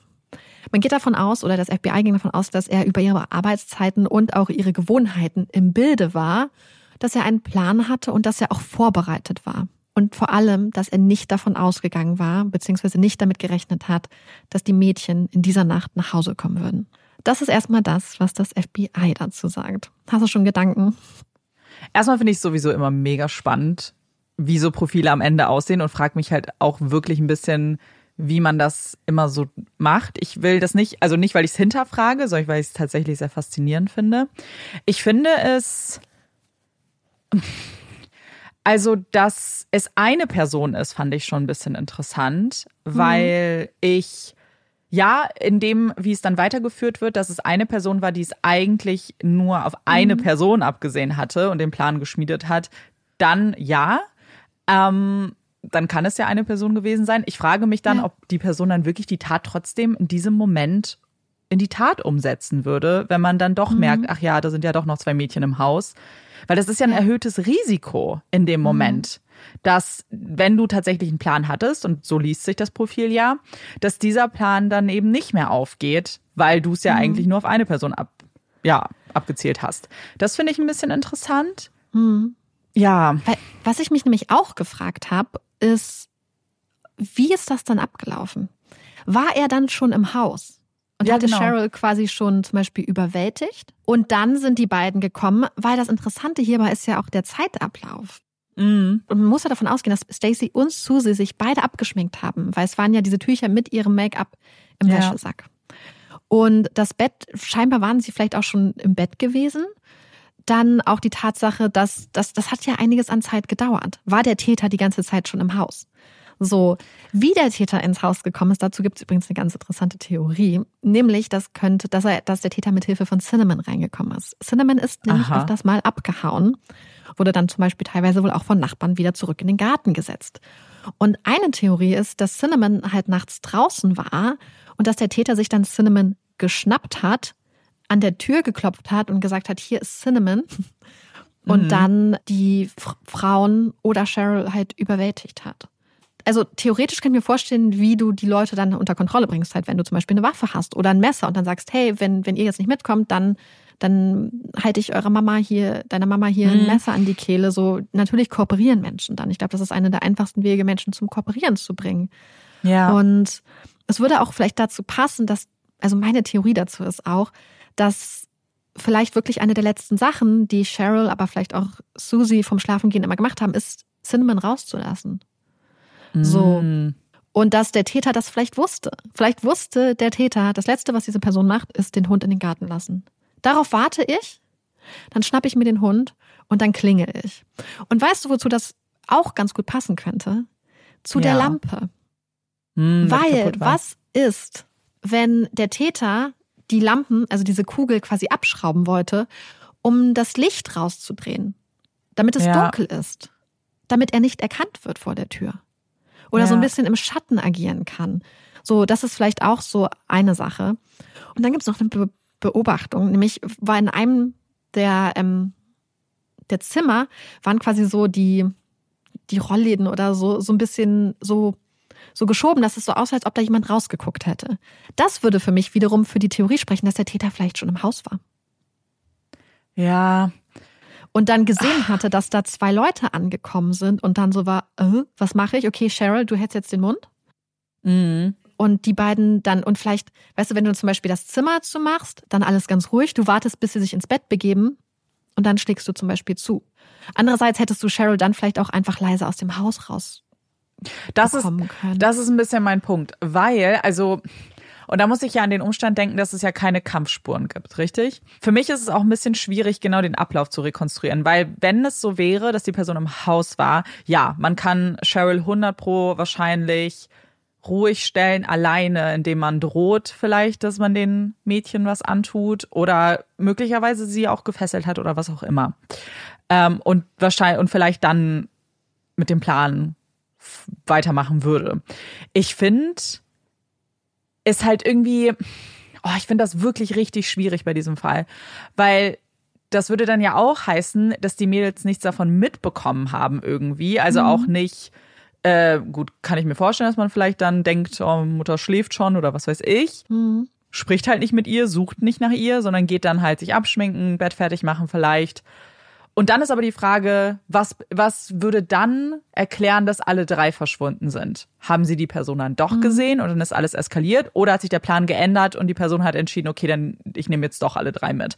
Und das geht natürlich ja. zurück zu so ein bisschen der Grundfrage, warum auch? Weil der ja. Ablauf ist ja das eine, aber ich finde die Frage, was, was war was war die Tat? Also ging es hier mhm. um eine Entführung? Ging es hier um einen eskalierten Streit? Geht es hier oder ist die Person eingetreten mit der Überzeugung zu töten? Schon von mhm. Anfang an. Und das eröffnet hat, finde ich, die allermeisten Fragen. Ja. Ja. Ich habe in einem Forum noch was ganz Interessantes gelesen. Cheryl hatte ja die, ähm, die Kommode oder den, den kleinen Schrank lackiert. Mhm. Und Stacy hatte ja ganz krasse Migräne, weswegen sie ja auch das Migränemedikament ah. hatte. Was ist, also ich kenne das von meinem Vater, dass der zum Beispiel von Gerüchen getriggert wird. Also wenn er bestimmte Sachen riecht, dann triggert das bei ihm die Migräne. Und dass das vielleicht auch für sie so war und dass sie deswegen zum Beispiel ganz weit auch die Türen und Fenster aufgemacht haben, um diesen Geruch rauszukriegen. Das hätte natürlich einem Täter oder einer Täter dann halt auch erlaubt, ins Haus reinzukommen, zum Beispiel. Mhm. Ja, also deswegen, ich finde es auch so schwer und ich glaube, das ist halt dieses Rätsel, weswegen es ja. so schwer zu lösen ist, weil es halt drei Personen sind. Es sind drei Frauen. Ja. Und es gibt irgendwie wenig Szenarien, in denen ein Täter es dann auf alle drei abgesehen haben könnte. Und ich habe schon ein bisschen Schwierigkeiten damit, dass es eine Person ist, weil eine Person im Haus, okay, aber irgendwie würde ich noch, also wenn es alle drei wenn der Plan alle drei mhm. wären, würde ich davon ausgehen, dass man mindestens noch irgendeinen Fahrer oder so hat, weißt du? So, wenn, wenn es eine, aber dann auch vorausgesetzt, es ging um eine Entführung. Wenn es mhm. eigentlich ein ganz anderer Plan war, dann vielleicht auch nicht. Weil wie, also so eine Person, drei Leute ja irgendwie wegzuschaffen, mhm. ist halt viel, viel, viel Zeit, viel, ja. ja. Planung. Und dann frage ich mich auch, okay, ist dieser Täter dann auch zeitgebunden? Warum wartet er dann nicht? Ja. Und schlägt wann anders zu? Ja, ja genau. Und warum wird nichts anderes genannt? So, das sind alles für mich so Sachen. Das Interessante war auch, dass als ähm, Janelle und so ankam, dass der Fernseher lief, so mit, mit diesem Ameisenhaufen, mit diesem. Hm. Du weißt, was ich meine, so wenn, wenn kein richtiger Sender ja, drin ist und so. Und da habe ich mich auch gefragt, was so, was könnte das sein? Oder hat jemand zum Beispiel den Fernseher angemacht, um Licht zu haben, ohne dass es auffällt? So weißt du, das ist ja auch Ach eine so. Lichtquelle oder so. Aber ich finde es ganz interessant, dass das FBI halt von einer Person ausgegangen ja. ist. Ja, und ich würde sagen, damit kommen wir dann auch schon zu unseren Verdächtigen. Beziehungsweise die erste Person möchte ich nicht so richtig unbedingt als Verdächtigen bezeichnen, obwohl er lange auf der Topliste der Verdächtigen stand. Was heißt lange? Wahrscheinlich gar nicht mal so lange. Und zwar geht es um Bart, also den Sohn von Cheryl und den neun Jahre älteren Bruder von Susie. Bart war ziemlich schnell auf der Liste der Verdächtigen gelandet. Und wir wissen auch, warum das so ist, weil natürlich, wenn Menschen verschwinden, guckt man sich erstmal die nahestehenden Angehörigen mhm. auch an. Und oft findet man da tatsächlich auch die Antwort, leider. Und er hatte wohl auch kein Alibi für die Nacht, weil er wird aussagen, dass er sich in der Nacht halt einfach bis zur Besinnungslosigkeit betrunken hat. Das war bei ihm wohl tatsächlich gar nicht so selten, denn er ist alkoholabhängig gewesen. Und er hatte auch in den Monaten vor dem Verschwinden wohl keinen Kontakt zu Susie und Cheryl gehabt, so richtig. Und war zum Beispiel auch nicht zur Graduation von Susie eingeladen. Wobei man dazu halt sagen muss, dass auch wohl niemand von der Verwandtschaft sonst eingeladen war. Er sagt, dass er ganz stark mit der Polizei kooperiert hat, dass die ganze Angelegenheit für ihn aber tatsächlich total auch traumatisierend war, weil auch wirklich in den Medien das, was über seine Schwester und seine Mutter geschrieben wurde, halt für ihn ganz, ganz schlimm war und wie seine Familie dargestellt wurde und wie er teilweise auch dargestellt wurde. Bart beziehungsweise seit, glaube ich, 2013 seine Tochter betreibt einen Blog zum Fall und er war auch einige Zeit sehr aktiv bei Websleuth. Das ist ein Internetforum, wo sich Armchair Detectives zusammenfinden, teilweise auch mit Leuten, die ähm, kriminalistische Erfahrung haben und da, ähm, sagen wir mal, kompetent sind, um um Kriminalfälle zu lösen. Und da habe ich auch ganz viele Beiträge von ihm gelesen. Und ich hatte tatsächlich auch das Gefühl, dass er wirklich sehr, sehr interessiert ist. Er hat selbst Forenteilnehmer, die von allen anderen als, ich sag mal, in Anführungsstrichen Spinner abgetan wurden, hat er versucht, sich, glaube ich, konstruktiv mit denen auseinanderzusetzen und hat sehr offen Fragen gestellt und so und hat versucht, Fragen auch zu beantworten und Unklarheiten so ein bisschen aus dem Weg zu räumen.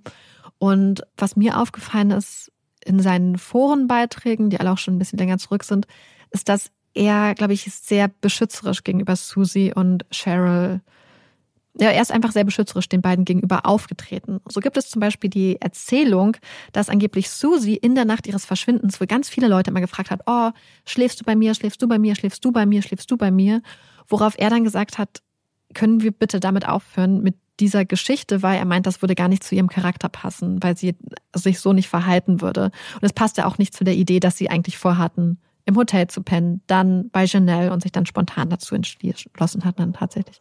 Aber gleichzeitig ähm, muss man auch sagen, dass Bart auch schon mehrere Male auch wirklich mit dem Gesetz in Konflikt gekommen ist. Er hat ja, wie gesagt, auch selbst zugegeben, dass er ziemlich starke Alkoholprobleme hatte damals.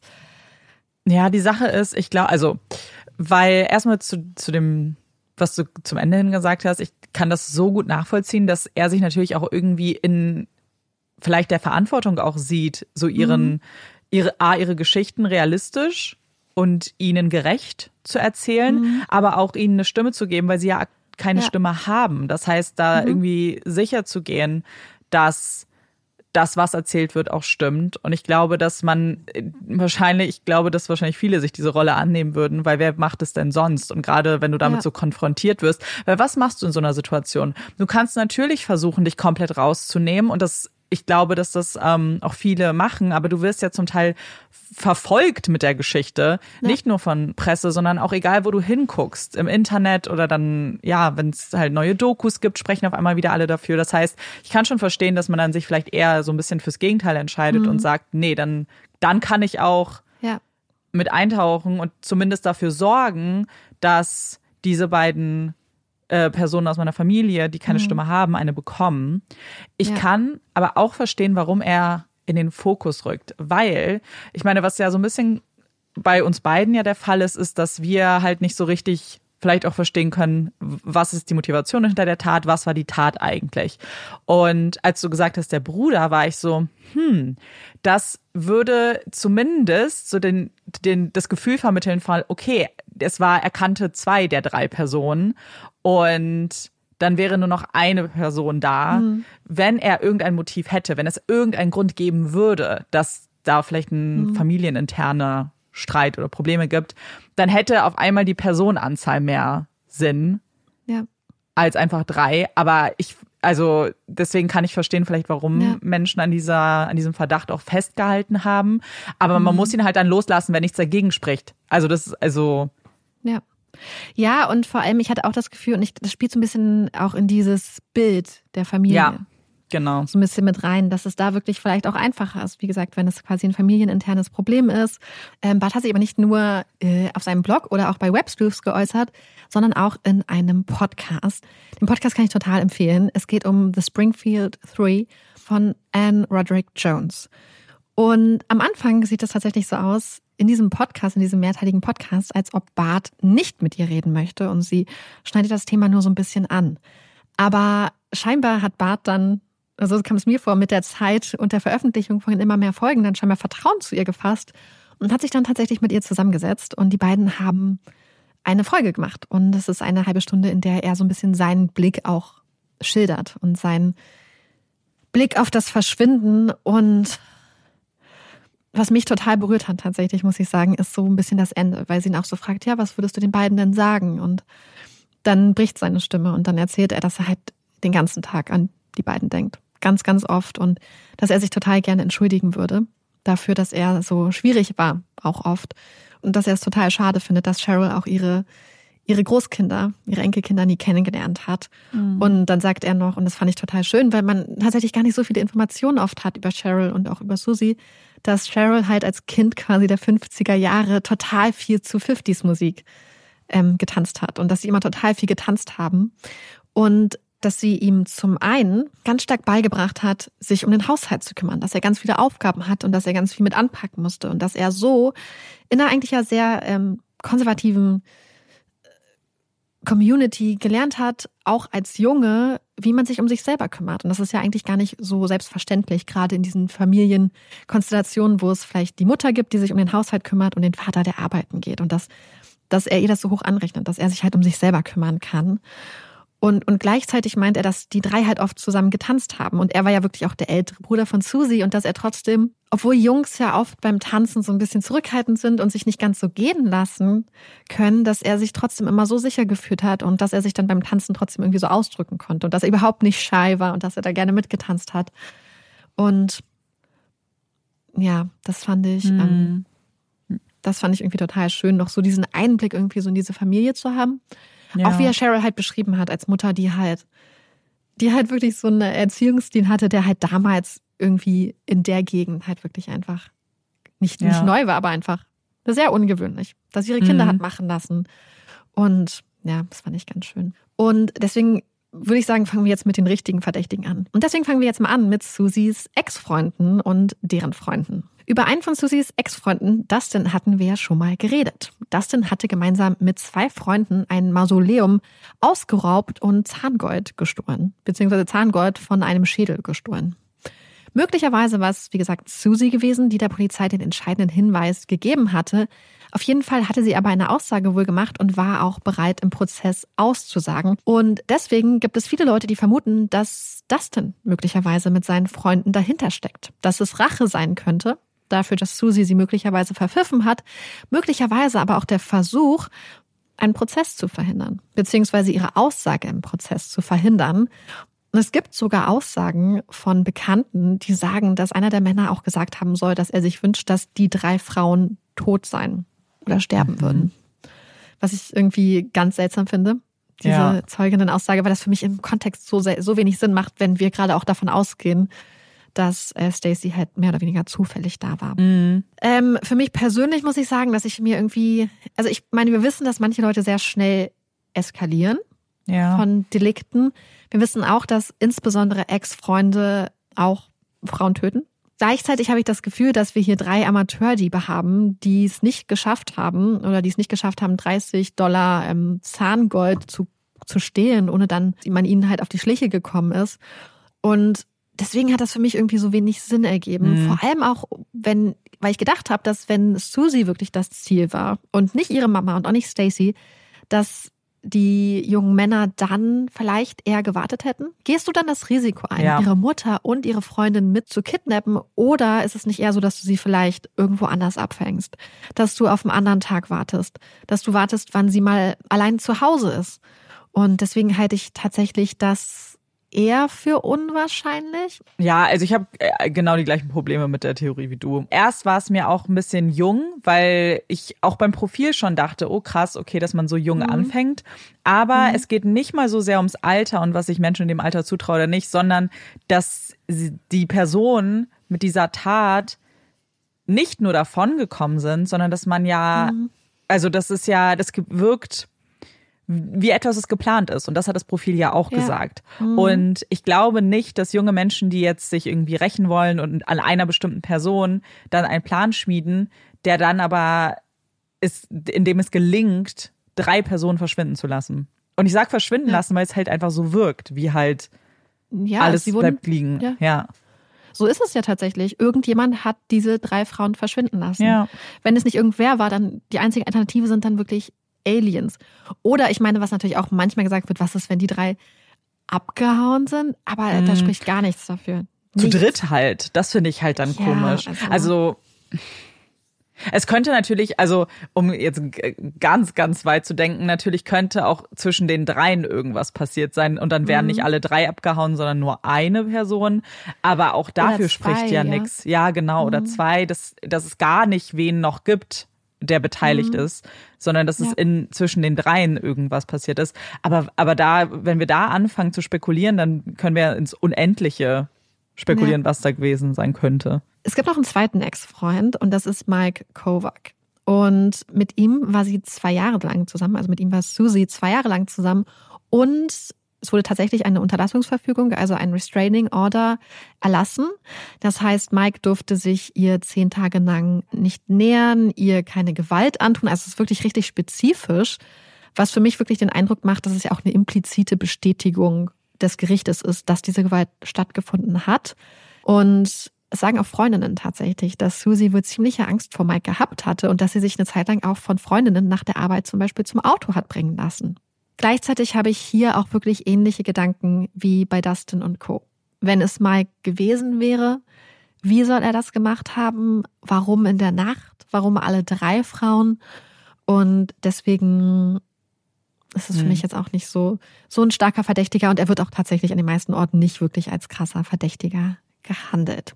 Und damit können wir auch zu unseren vier Hauptverdächtigen, die im Zusammenhang mit dem Fall immer wieder genannt werden. Und der erste ist Gerald Carnahan. Gerald Carnahan war ein Businessman aus Springfield und er wurde immer verdächtigt, 1985 die Beauty Queen Jackie Johns getötet zu haben. Jackie Johns war damals verschwunden und man hatte erstmal ihr Auto gefunden und dann zwei Tage später ihre brutal zugerichtete Leiche im Lake Springfield. Canahan war ziemlich schnell als Verdächtiger in Erscheinung getreten, unter anderem, weil Zeuginnen ausgesagt hatten, dass sein Truck an der Tankstelle gewesen sei, wo auch Johns zuletzt gesehen wurde. Er gibt jedoch an, dass er in der Nacht der Tat mit seiner Stieftochter in einer Bar gewesen sei. Obwohl die Ermittler sich wohl ziemlich sicher sind, dass er etwas damit zu tun hat, haben sie leider nicht genug, um ihn anzuklagen.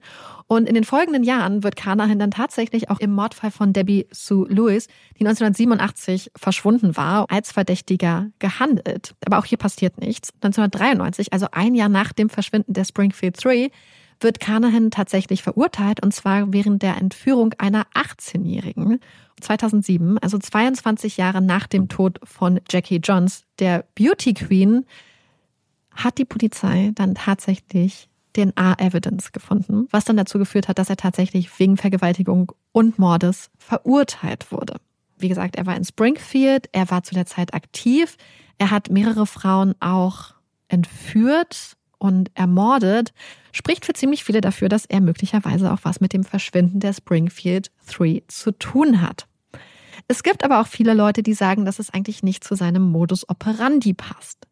Denn wenn wir uns die Taten angucken, die er begangen hat, dann sind die eher so so ein bisschen dem Moment geschuldet. Es sind so Taten, die als sloppy bezeichnet werden, als sehr nachlässig. Das heißt, er hat die Frauen äh, ja schon im Auto angegriffen. Er hat unglaublich viele Spuren hinterlassen. Alles war blutig. Er hat die Autos da gelassen und gleichzeitig habe ich mich gefragt, was ist, wenn er gelernt hat? Ja. Was ist, wenn er aus seinem Verhalten davor gelernt hat? Was ist, wenn er gemerkt hat, ah, okay, in dem Fall und in dem Fall hat man die Autos gefunden, man hat hier die Leiche gefunden, das hat mich mit den Fällen in Verbindung gebracht. Beim nächsten Mal wird man nichts finden. Das ja. wäre theoretisch vielleicht auch eine Möglichkeit, aber viele Leute sagen, dass er eigentlich nicht in der Lage gewesen wäre, so vorzugehen. Ja, ich glaube, das ist halt schwierig ein bisschen einzuschätzen weil A könnte er dazugelernt haben, aber B könnte man ja auch davon ausgehen, dass hier etwas eskaliert ist oder schiefgegangen ist. Also von der Tat, die nicht geplant in dem Sinne, dass sich jemand hingesetzt hat und wirklich jeden Punkt irgendwie geplant hat, sondern einfach so ein grober Plan davon abgekommen ist. Weil ich glaube, dass Menschen, die vielleicht eine grobe Idee davon haben, was sie machen wollen und dann aber unterbrochen werden, weil irgendwas passiert, mit dem sie nicht gerechnet haben, dass da dann alles irgendwie passieren kann. Ich glaube, dass mhm. Menschen so unterschiedlich reagieren, dass sie sich untypisch vielleicht auch für sich selbst verhalten, mhm. dass das auch eine Erklärung sein könnte. Und wenn wir jetzt zum Beispiel, also dass es auf einmal drei mhm. Personen waren im Haus und nicht eine oder zwei vielleicht, mit denen er gerechnet mhm. hat, sondern noch eine Freundin auf einmal. Dass das alles einen Überraschungseffekt haben könnte. Ich weiß nicht genau, wie man ihn da jetzt einschätzen soll. Ich, man spekuliert hier ja offensichtlich auch nur, aber er klingt für mich erstmal auf jeden Fall wie ein Kaliber, dem ich das eher ja. zutraue als mhm. dem, was wir vorher gehört haben. Also so diese Person, ja. die schon Straftaten begangen hat, die Gewalttaten begangen mhm. hat und wir wissen, dass es dann auch eskalieren kann und dass Personen besser werden mit der Zeit, sich ja ja wissen, worauf man mehr achten muss, wenn man vielleicht auch schon erwischt wurde, wie du ja schon gesagt hast, ergibt einfach für mich erstmal mehr Sinn als, glaube ich, alles die anderen die wir jetzt gehört haben. Ja, und er wurde ja wirklich auch lange als einer der Hauptverdächtigen in dem Fall gehandelt. Und damit kommen wir zu einem anderen Verdächtigen, wobei es für mich nicht ganz klar ist, ob er wirklich verdächtig ist, aber ein Mann, der auf jeden Fall möglicherweise ähm, bei der Lösung des Rätsels helfen könnte. Und zwar geht es um Steve Eugene Garrison. Garrison hatte sich 1993 an die Polizei gewendet und zwar aus einer eher ungewöhnlichen Position. Garrison war nämlich wegen eines Waffendeliktes festgenommen worden und als er dann vor Gericht stand, hat er angekündigt, Informationen zum Verschwinden der Springfield 3 zu haben. Er sei bereit, diese Informationen mit der Polizei zu teilen, unter der Voraussetzung, dass die Polizei ihm hilft, aus der Untersuchungshaft mm. freizukommen.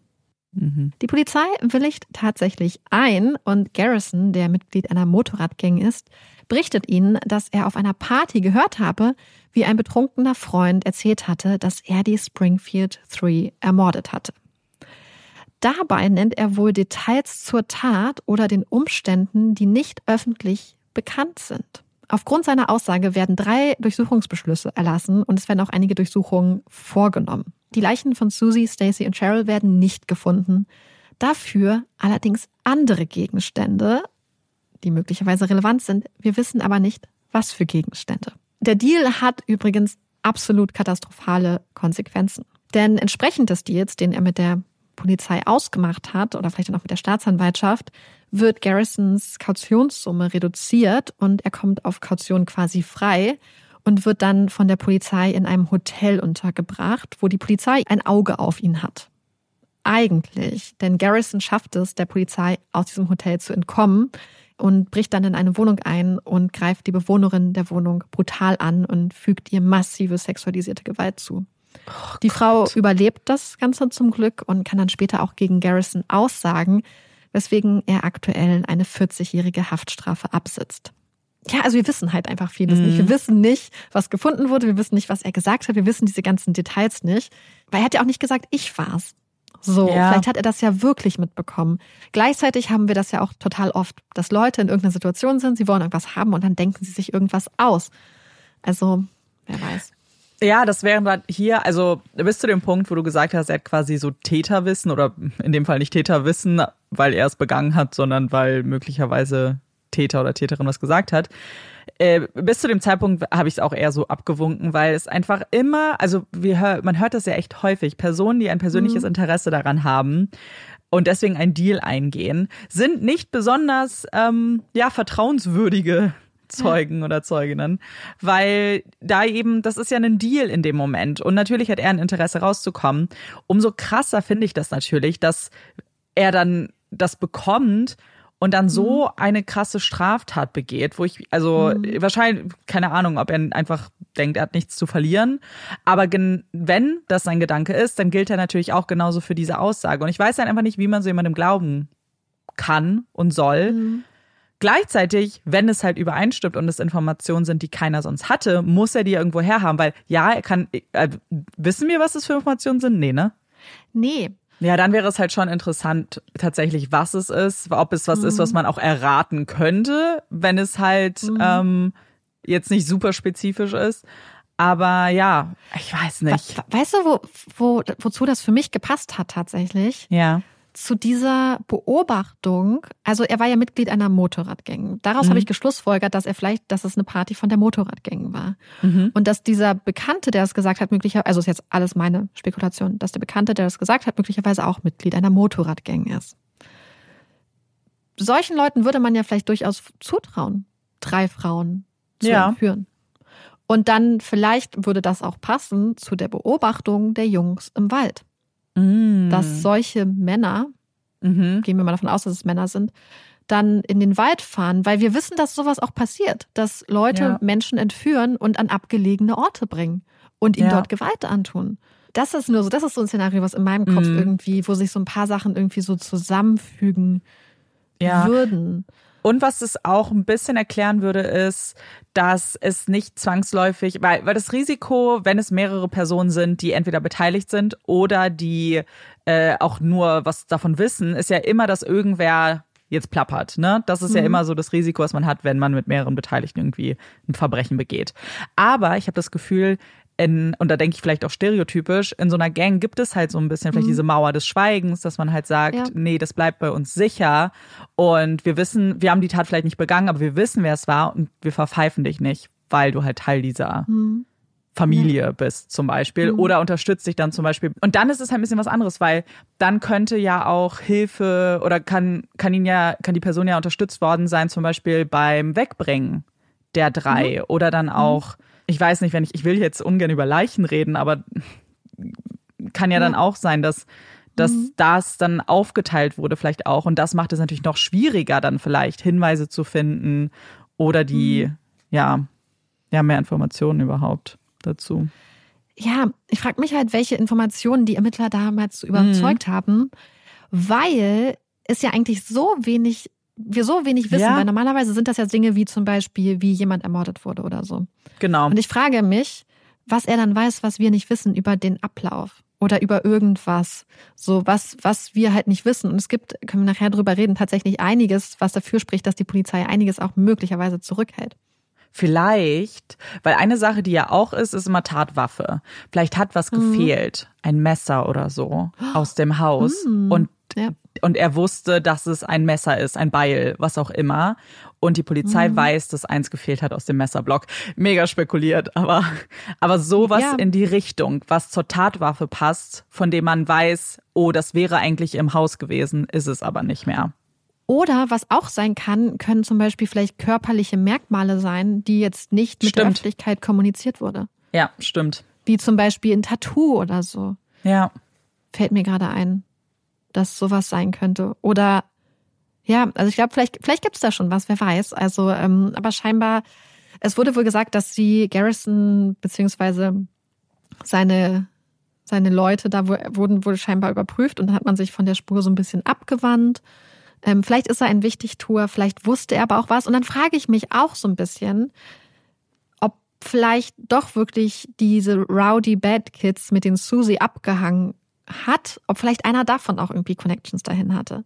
Mhm. Weil es so, was ist, wenn irgendwer von diesen Leuten irgendwas hatte? Wenn irgendwer Rachefantasien hat und dann hast du, was weiß ich, doch irgendwie Leute und die sagen, ja, weißt du was, wir helfen dir. Wir helfen dir, wir regeln das. Ja ich würde es halt auch einer Motorradgang wirklich eigentlich auch zutrauen, dass sie dann sowas wirklich auch durchziehen. Also von, von der, ja. Lassen wir Garrison jetzt aber mal hinter uns und ich überlege gerade, wen wir zunächst machen. Ich habe es eigentlich schon in einer gewissen Reihenfolge, aber ich überlege jetzt gerade. Ich glaube, wir gucken uns als nächstes Larry Hall an.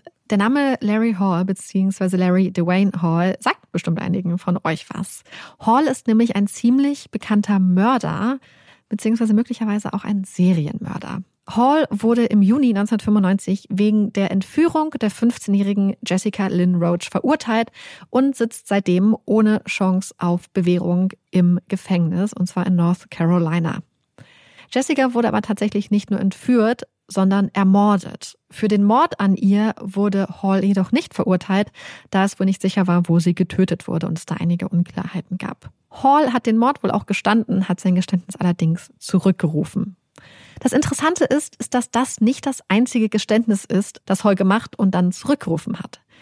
Insgesamt soll Hall mehr als 35 Morde gestanden haben, wobei er wohl alle Geständnisse dann auch wieder zurückgerufen hatte. Es gibt allerdings aus Sicht der Behörden sehr viel, was dafür spricht, dass Hall mehr als einmal gemordet hat. Und sie gehen davon aus, dass er möglicherweise zwischen 40 und 50 Mädchen und Frauen ermordet haben könnte.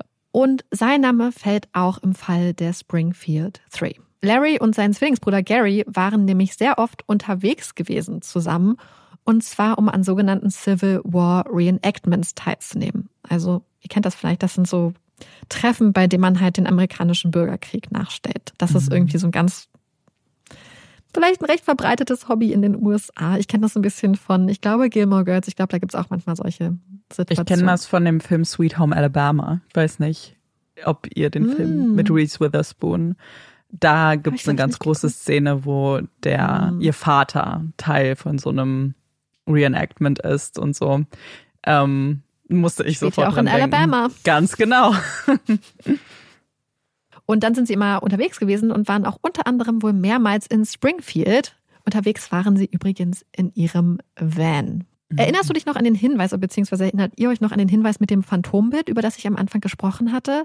Mit dem Mann mit den dunklen Haaren und mhm. dem Bart, der mehrere den viele gesehen haben. aufgefallen war und der als quasi Durchreisender oder vielleicht auch Landstreicher bezeichnet wurde? Ja. Ich schicke dir das mal kurz. Das links ist das Foto beziehungsweise das Phantombild, das erstellt wurde.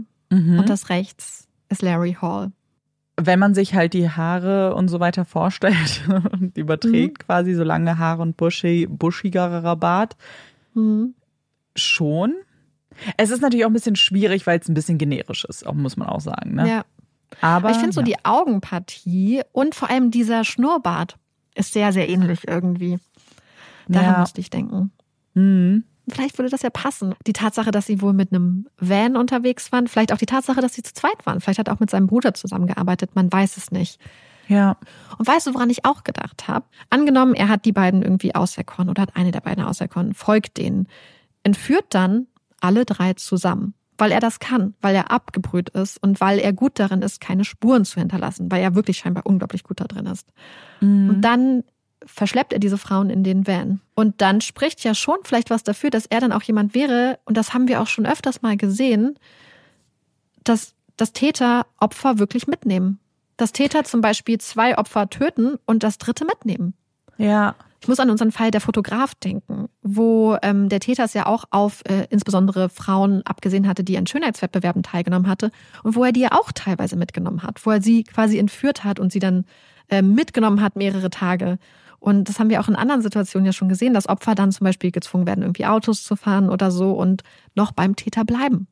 Mhm. Was ist, wenn zum Beispiel zwei von ihnen direkt ermordet wurden und Susie dann alleine war und irgendwie unter seiner Kontrolle war und zum Beispiel diese Sichtung von diesem Morgen, von der Zeugin, am Morgen Ja. des siebten, was ist, wenn er mit ihr da rumgefahren ist und sie hat, wollte irgendwie Hilfe und ist dann in diese Einfahrt und er meinte so, du fährst jetzt sofort wieder hier raus, ähm, mach jetzt nichts Dummes. Ja, das ist auch so ein Szenario, was in meinem Kopf irgendwie Sinn ergeben würde, weil ich ihm dann schon zutraue, dass er dann die Art von Person ist, die dann aber auch diese Person verschwinden lassen kann.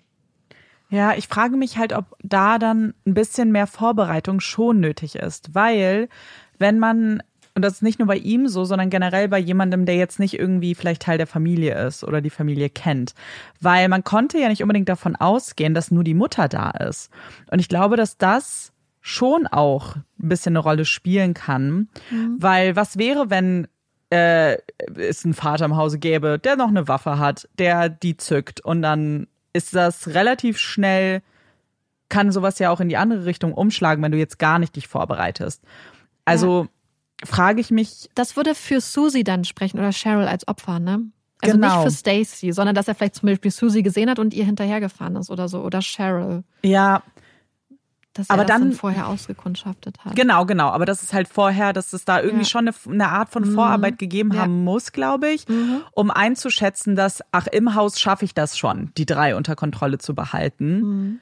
ähm, dass man dieses Risiko eingeht. Weil es ist ja schon, weil das, da komme ich immer wieder zurück. Wenn es nur eine Person, wenn, wenn die Person es nur auf eine der drei abgesehen hatte, warum in dem Haus? Warum nicht? Äh, Warum wartet man nicht, bis die Person rausgeht? Oder die zwei Mädchen, als sie unterwegs waren noch, weißt du, was ich meine? So, Mhm. Weißt du, was Aber- ich mich auch frage? ja. Ja. Ob dieses Licht, die Tatsache, dass das Licht rausgedreht wurde, ob das dafür spricht, dass es eine Person war, die sie kannten. Da denke ich ganz viel drüber nach, tatsächlich. Wenn das Licht rausgedreht war. Wir wissen ja nur, dass diese Kugel kaputt war, aber, aber ich finde die Idee gar nicht schlecht tatsächlich, dass jemand zum Beispiel an der Glühbirne gedreht hat. Oder Ja. ist es halt bei dem Versuch, dass eine von den Frauen fliehen wollte, kaputt gegangen? Das kann auch sein. Also das, Aber dann frage ich mich, ob es nicht lauter gewesen wäre und Nachbarn nicht irgendwas mitbekommen hätten. ja. Ja, dass das keiner gehört hat dann, ne? Mhm. Ich finde das sowieso, also das ist auch noch ein Aspekt, den ich ein bisschen, sch- also wo ich mehrere Gedanken zu habe, weil das ist mit dem Hund, mit äh, Cinnamon finde ich auf jeden Fall eine Möglichkeit, dass das jemand sich zu Nutzen gemacht hat, dass das vielleicht auch was ist, was man schnell auch auskundschaften kann, wenn man sich da ein bisschen mit beschäftigt. Aber ich frage mich auch, ob es halt ein Szenario gibt, in dem es was anderes sein könnte, weil sie müssen ja die Tür geöffnet haben irgendwie. Wofür? Für wen eher, nicht wofür. Und Es gab auch, es gab auch so ein Fenster, an dem wohl irgendwie was so ein bisschen kaputt war, aber Mhm. irgendwie spricht für mich das nicht unbedingt dafür, Nee. dass jemand durchs Fenster reingeklettert ist. Irgendwie ergibt das in dem, in dem Kontext der Tat für mich so wenig Ja. Sinn. Ja. Ähm, also im Kontext der vermuteten Tat. Und ein Punkt, der noch ganz interessant ist, beziehungsweise zwei Punkte. Ähm, ich hatte ja gesagt, dass die Autos da standen Mhm. und dass Nigel, also Susies Freundin, gesagt hatte, dass es total ungewöhnlich war, dass Susie nicht auf ihrem Platz geparkt hat. So dass es einen guten Grund geben musste, warum sie da nicht geparkt hat. Und deswegen wird manchmal vermutet, dass vielleicht entweder schon jemand da geparkt Mhm. hatte oder, und das ist auch eine Theorie, die ich gelesen habe, was ist, wenn jemand, wenn es wirklich zwei Leute mindestens waren? Ja. Was ist, wenn jemand die Frauen unter Kontrolle hatte und die zweite Person die Autos umgeparkt hat und dort dann zum Beispiel ein Van oder so hingestellt hatte und die Mhm. Frauen da reingeladen sind? Weil die Frage ist halt auch wirklich, was die drei getragen haben. Weil, und, und da brauche ich mal deine Einschätzung. Weil Ja. Janice sagt, dass sie glaubt, dass sie sich absolut sicher ist, dass dadurch, dass die Shorts von Stacy auf dem Boden lagen, dass sie sagt, sie kann nur eine Unterhose und ein T-Shirt getragen haben zu dem Zeitpunkt ein Top. Und sich sicher ist, dass sie sich nichts von Susie geliehen hat, weil Susie angeblich weniger gewogen hat. Das glaube ich aber nicht. Nee. Also ich kann, ich, meine Theorie ist eher, was ich mir eher vorstellen könnte, dass ich finde, das ist kein Argument, weil zum Beispiel eine Jogginghose, eine Schlafshorts, eine Ja. Boxershorts, ich finde das irgendwie seltsam. Das passt so ein bisschen zu der Tatsache, dass Cheryls Blumenkleid auch gefehlt hat. Mhm. Weil wir müssen ja davon ausgehen, dass als sie die Kommode lackiert hat, dass sie nicht das Blumenkleid mehr anhatte, sondern halt andere Kleidung, halt Sachen, die du anziehst, wenn Ja. du Sachen machst, Lackierst, weil ja. lackierst halt. Und das wird gedacht, dass sie möglicherweise halt ganz schnell sich was überziehen wollte und dass das das erste war, was sie greifen konnte. Mhm. Und das wirft für mich dann schon die Frage auf, entweder ob eine Person ihr gesagt hat, du ziehst jetzt dein feines Kleid an, Mhm. oder ob sie in Eile war wegen irgendwas. Ja. Das, weil ich denke, wenn sie nur gehört hatte, ah, die Mädels sind zu Hause, ah, cool, dass sie sich schon die Mühe gemacht hätte, vielleicht sich einfach ihre anderen Sachen anzuziehen. Theoretisch, falls sie zum Beispiel kurz rausgucken wollte. Ja. Aber die Tatsache, dass ihr feines Kleid fehlt, weckt bei mir den Eindruck einfach von dem, wie ich denke, dass es eine, entweder eine fremdbestimmte Entscheidung war oder dass sie keine Zeit hatte und dass das das Einzige war, was sie schnell greifen konnte. Also das finde ich dann, oh Gott, das eröffnet noch mehr Fragen.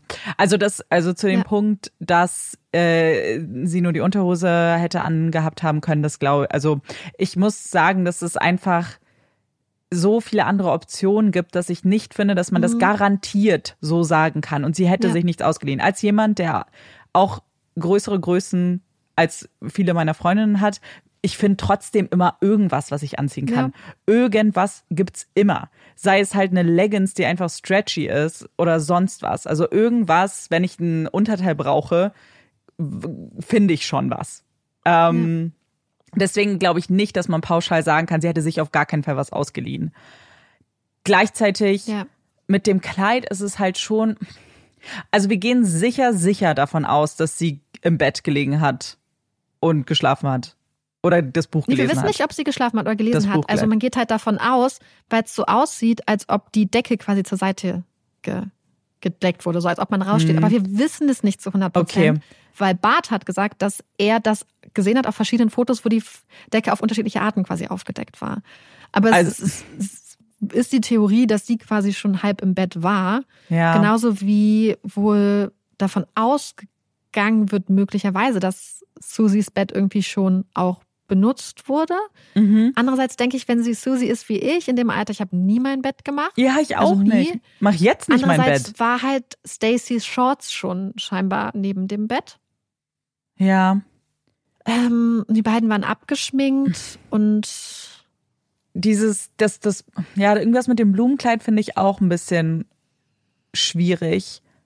Da wir da, glaube ich, erstmal zu keiner Antwort kommen, würde ich jetzt mal mit unserem letzten Verdächtigen weitermachen. Er ist natürlich offensichtlich nicht der letzte Verdächtige in diesem Fall, aber der letzte, den wir uns heute angucken werden.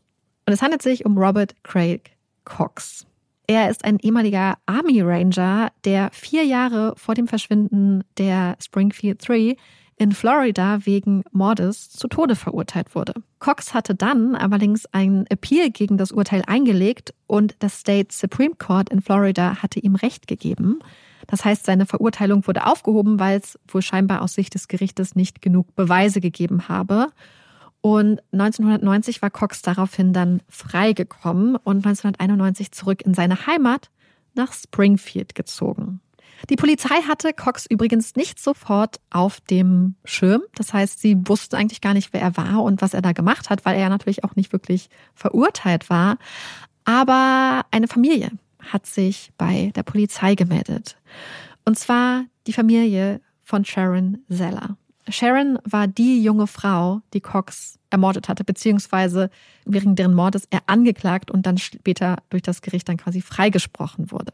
Sharon war 19 Jahre alt gewesen und hatte in so einem Giftshop, also in einem Souvenirladen bei Disney World gearbeitet. Sie hatte am 30. Dezember auch gearbeitet und hat den Park dann abends um 10 Uhr verlassen und war dann einfach nicht mehr zurück nach Hause gekommen. Ihre Eltern haben überall nach ihr gesucht, konnten sie aber nicht finden. Man hatte erst Sharons Wagen gefunden und fünf Tage später hatte man dann Sharons Leiche gefunden. Die Leiche war sehr übel zugerichtet und lag stark verwest in so einem Abwasserrohr, also in der Kanalisation. Der Fundort der Leiche lag dabei nur ungefähr 100 Meter entfernt von dem Hotel, in dem Cox, der damals auch 19 Jahre alt war, gerade mit seinen Eltern Urlaub gemacht hatte. Und interessanterweise haben die Ermittler Cox ziemlich schnell wohl ins Visier gefasst. Sie haben mit ihm geredet. Erst zehn Jahre später hatte man dann tatsächlich Anklage gegen Cox erhoben. Können uns ja kurz angucken, warum er so verdächtigt war, beziehungsweise warum man dann auch Anklage gegen ihn erhoben hatte. Und zwar war es nicht nur die Tatsache, dass Sharons Leiche direkt neben seinem Hotel gefunden wurde, sondern auch die Tatsache, dass Cox in der Nacht, in der Sharon verschwunden war, stark blutend im Hotel aufgetaucht war. Es hatte ihm ein Stück seiner Zunge gefehlt. Und er hat ganz krass geblutet und konnte nicht mal mehr richtig reden. Das heißt, er musste quasi Sachen aufschreiben, um zu kommunizieren. Und er hatte gesagt, dass er sich die Zunge selbst abgebissen hatte, als er in einer Auseinandersetzung mit jemandem war. Er wurde geschlagen und hat sich dann die Zunge abgebissen. Eine Ärztin bzw. Krankenpflegerin hatte aber gesagt, dass diese Bissspuren nicht wirklich dazu gepasst haben, dass er sich das selber abgebissen hat. Und sie war sich ziemlich sicher, dass es wahrscheinlich eine andere Person war, die, die ihm dieses Stückchen der Zunge abgebissen hatte. Zusätzlich hatte man auch drei Haare im Auto von Sharon Zeller gefunden, die genau zu den Haaren von Cox gepasst haben. Und man hatte auch Blut in Sharons Auto gefunden, Blut, was aber nicht von ihr war und das genau zu seiner Blutgruppe, nämlich Blutgruppe 0 gepasst hatte. Und man hatte auch einen Fußabdruck in ihrem Wagen gefunden von der Art von Armeestiefel, die Cox in der Nacht auch getragen hatte. Und deswegen war sich die Anklage, aber auch die Jury am Ende halt sicher gewesen, dass er der Täter war. Sie haben seinen Ausführungen halt nicht geglaubt, dass er da einfach nur so zufällig lang gefahren ist und dann in einer Auseinandersetzung war und so. Und waren sich ziemlich sicher, dass er sie ermordet hatte. Aber wie gesagt, für das Supreme Court hat es nicht gereicht. Und trotzdem, als dann die Springfield Three verschwunden sind, hat die Familie von Sharon Zeller sich sofort an die Polizei gewandt. Guckt euch den mal an. Und daraufhin hatte die Polizei sich das dann tatsächlich wohl angeguckt. Und was sie herausgefunden haben, ist, dass Cox zufälligerweise im Autohaus von Stacy McCalls Vater Stu gearbeitet hat. Das Autohaus soll so ein richtig großes Autohaus gewesen sein, also nicht nur so ein Haus, sondern weißt du, so diese riesigen mhm. ähm, ähm, Grundstück, wo einfach total viele Autos sind. Das heißt, theoretisch müssen sich die beiden nicht über den Weg gelaufen sein. Aber Stacy war öfters mal da. Also gibt es, also, also besteht auf jeden Fall die Möglichkeit, dass sie sich irgendwann mal über den Weg gelaufen sind oder zumindest, dass Cox sie irgendwie wahrgenommen hat. Cox gibt an, dass er ein Alibi für die Zeit der Tat hat. Er sei nämlich am Morgen mit seiner Freundin in der Kirche gewesen und seine Freundin bestätigt das auch. Ist damit Case closed und Cox als Verdächtiger weg? Nein, denn Cox beginnt, und ich zitiere, ein Spiel mit der Polizei, denn er sagt der Polizei, aber auch Journalisten gegenüber, zu wissen, dass Susie, Stacy und Cheryl tot seien und dass er auch wisse, wo sie vergraben sind. Und nicht nur das, stell dir vor, seine Freundin zieht ihre Aussage, nämlich dass er am Morgen des 7. Juni mit ihr in der Kirche gewesen sei, auch zurück. Und damit hat Cox dann kein Alibi mehr. Trotzdem hat die Polizei erstmal nicht genug in der Hand, um ihn irgendwie anzuklagen oder weiter gegen ihn vorzugehen. Allerdings, 1995, also drei Jahre nach dem Verschwinden der Springfield 3, wird Cox wieder festgenommen. Er hatte wohl während eines Raubüberfalls mit einer Waffe auf ein Kind gezielt. Und daraufhin wird Cox dann zu lebenslanger Haft verurteilt. Einer Zeitung gegenüber gibt er in einem Brief wohl auch zu, dass er zu der Zeit des Verschwindens der Springfield 3 an ziemlich vielen Orten gearbeitet habe und vor allem auch unter der Erde. in Springfield. Also vielleicht ein Hinweis darauf, dass er viele Orte kennen könnte, wo man Leichen verschwinden lassen könnte. Trotzdem streitet er weiterhin ab, dass er irgendetwas mit dem Verschwinden der drei zu tun haben könnte. Woran könnte das liegen? Möglicherweise darin, dass er auch nächstes Jahr zum ersten Mal ähm, einen Antrag auf Bewährung einlegen könnte, also 2025. Ähm, da wäre es natürlich blöd, jetzt auch zuzugeben, dass er für das Verschwinden von drei Frauen verantwortlich ist. Mhm. Gleichzeitig kann er es scheinbar nicht lassen, nicht doch irgendwie sich in die Konversation einzubringen, weil er nämlich auch gesagt hat, dass er verraten würde, wo Cheryl, Susie und Stacy seien, wenn seine Mutter stirbt. Cox wird als ziemlich starker Verdächtiger gehandelt, auch weil er ja schon möglicherweise für mindestens einen Mord verantwortlich ist. Er passt auch irgendwie zu dem Profil. Dann ist da die Verbindung mit dem Autohaus von Stu McCall, also Stacys Papa. Gleichzeitig finde ich es dann wieder ein bisschen schwer, damit in Einklang zu bringen, dass ja nicht nur Stacy verschwunden ist, sondern mhm. halt auch Susie und Cheryl. Ja, da, also ich glaube, zu dem Punkt kommt man halt immer wieder zurück, wobei man da halt einfach sagen kann, okay, vielleicht war es der Person dann einfach auch egal dass es halt ja. noch zwei andere gab, hat sich halt sicher gefühlt und hatte einfach einen Plan, der sich ja angefühlt hat, als ob da auch drei Personen unter Kontrolle behalten werden könnten. Ich glaube vor allem auch über den Weg gelaufen ist ja auch ein komischer Begriff. Was, also was meint man damit genau? Dass die Existenz, dass beide von der Existenz des jeweils anderen mhm. wussten. Mhm. Naja, okay, das kann man ja vielleicht dann ausschließen oder zumindest für unwahrscheinlich halten. Aber dass jemand gesehen wurde oder dass so ein einseitiges Bewusstsein für die andere mhm. Person da war, das kannst du ja irgendwie für, weiß ich weiß nicht, Sie, ja. Vielleicht haben sie sich auch nie persönlich gesehen und also ich, das ist jetzt auch wieder sehr, äh, sehr viel Spekulation, aber hat irgendwie so eine Obsession für sie entwickelt oder so, weil, ja. weil einfach wusste, dass es eine Tochter gibt mhm. und hat ihr aufgelauert, hat, hat sie, weiß ich nicht, woanders dann mhm. gesehen, vielleicht gar nicht so im Kontext des Arbeitsplatzes.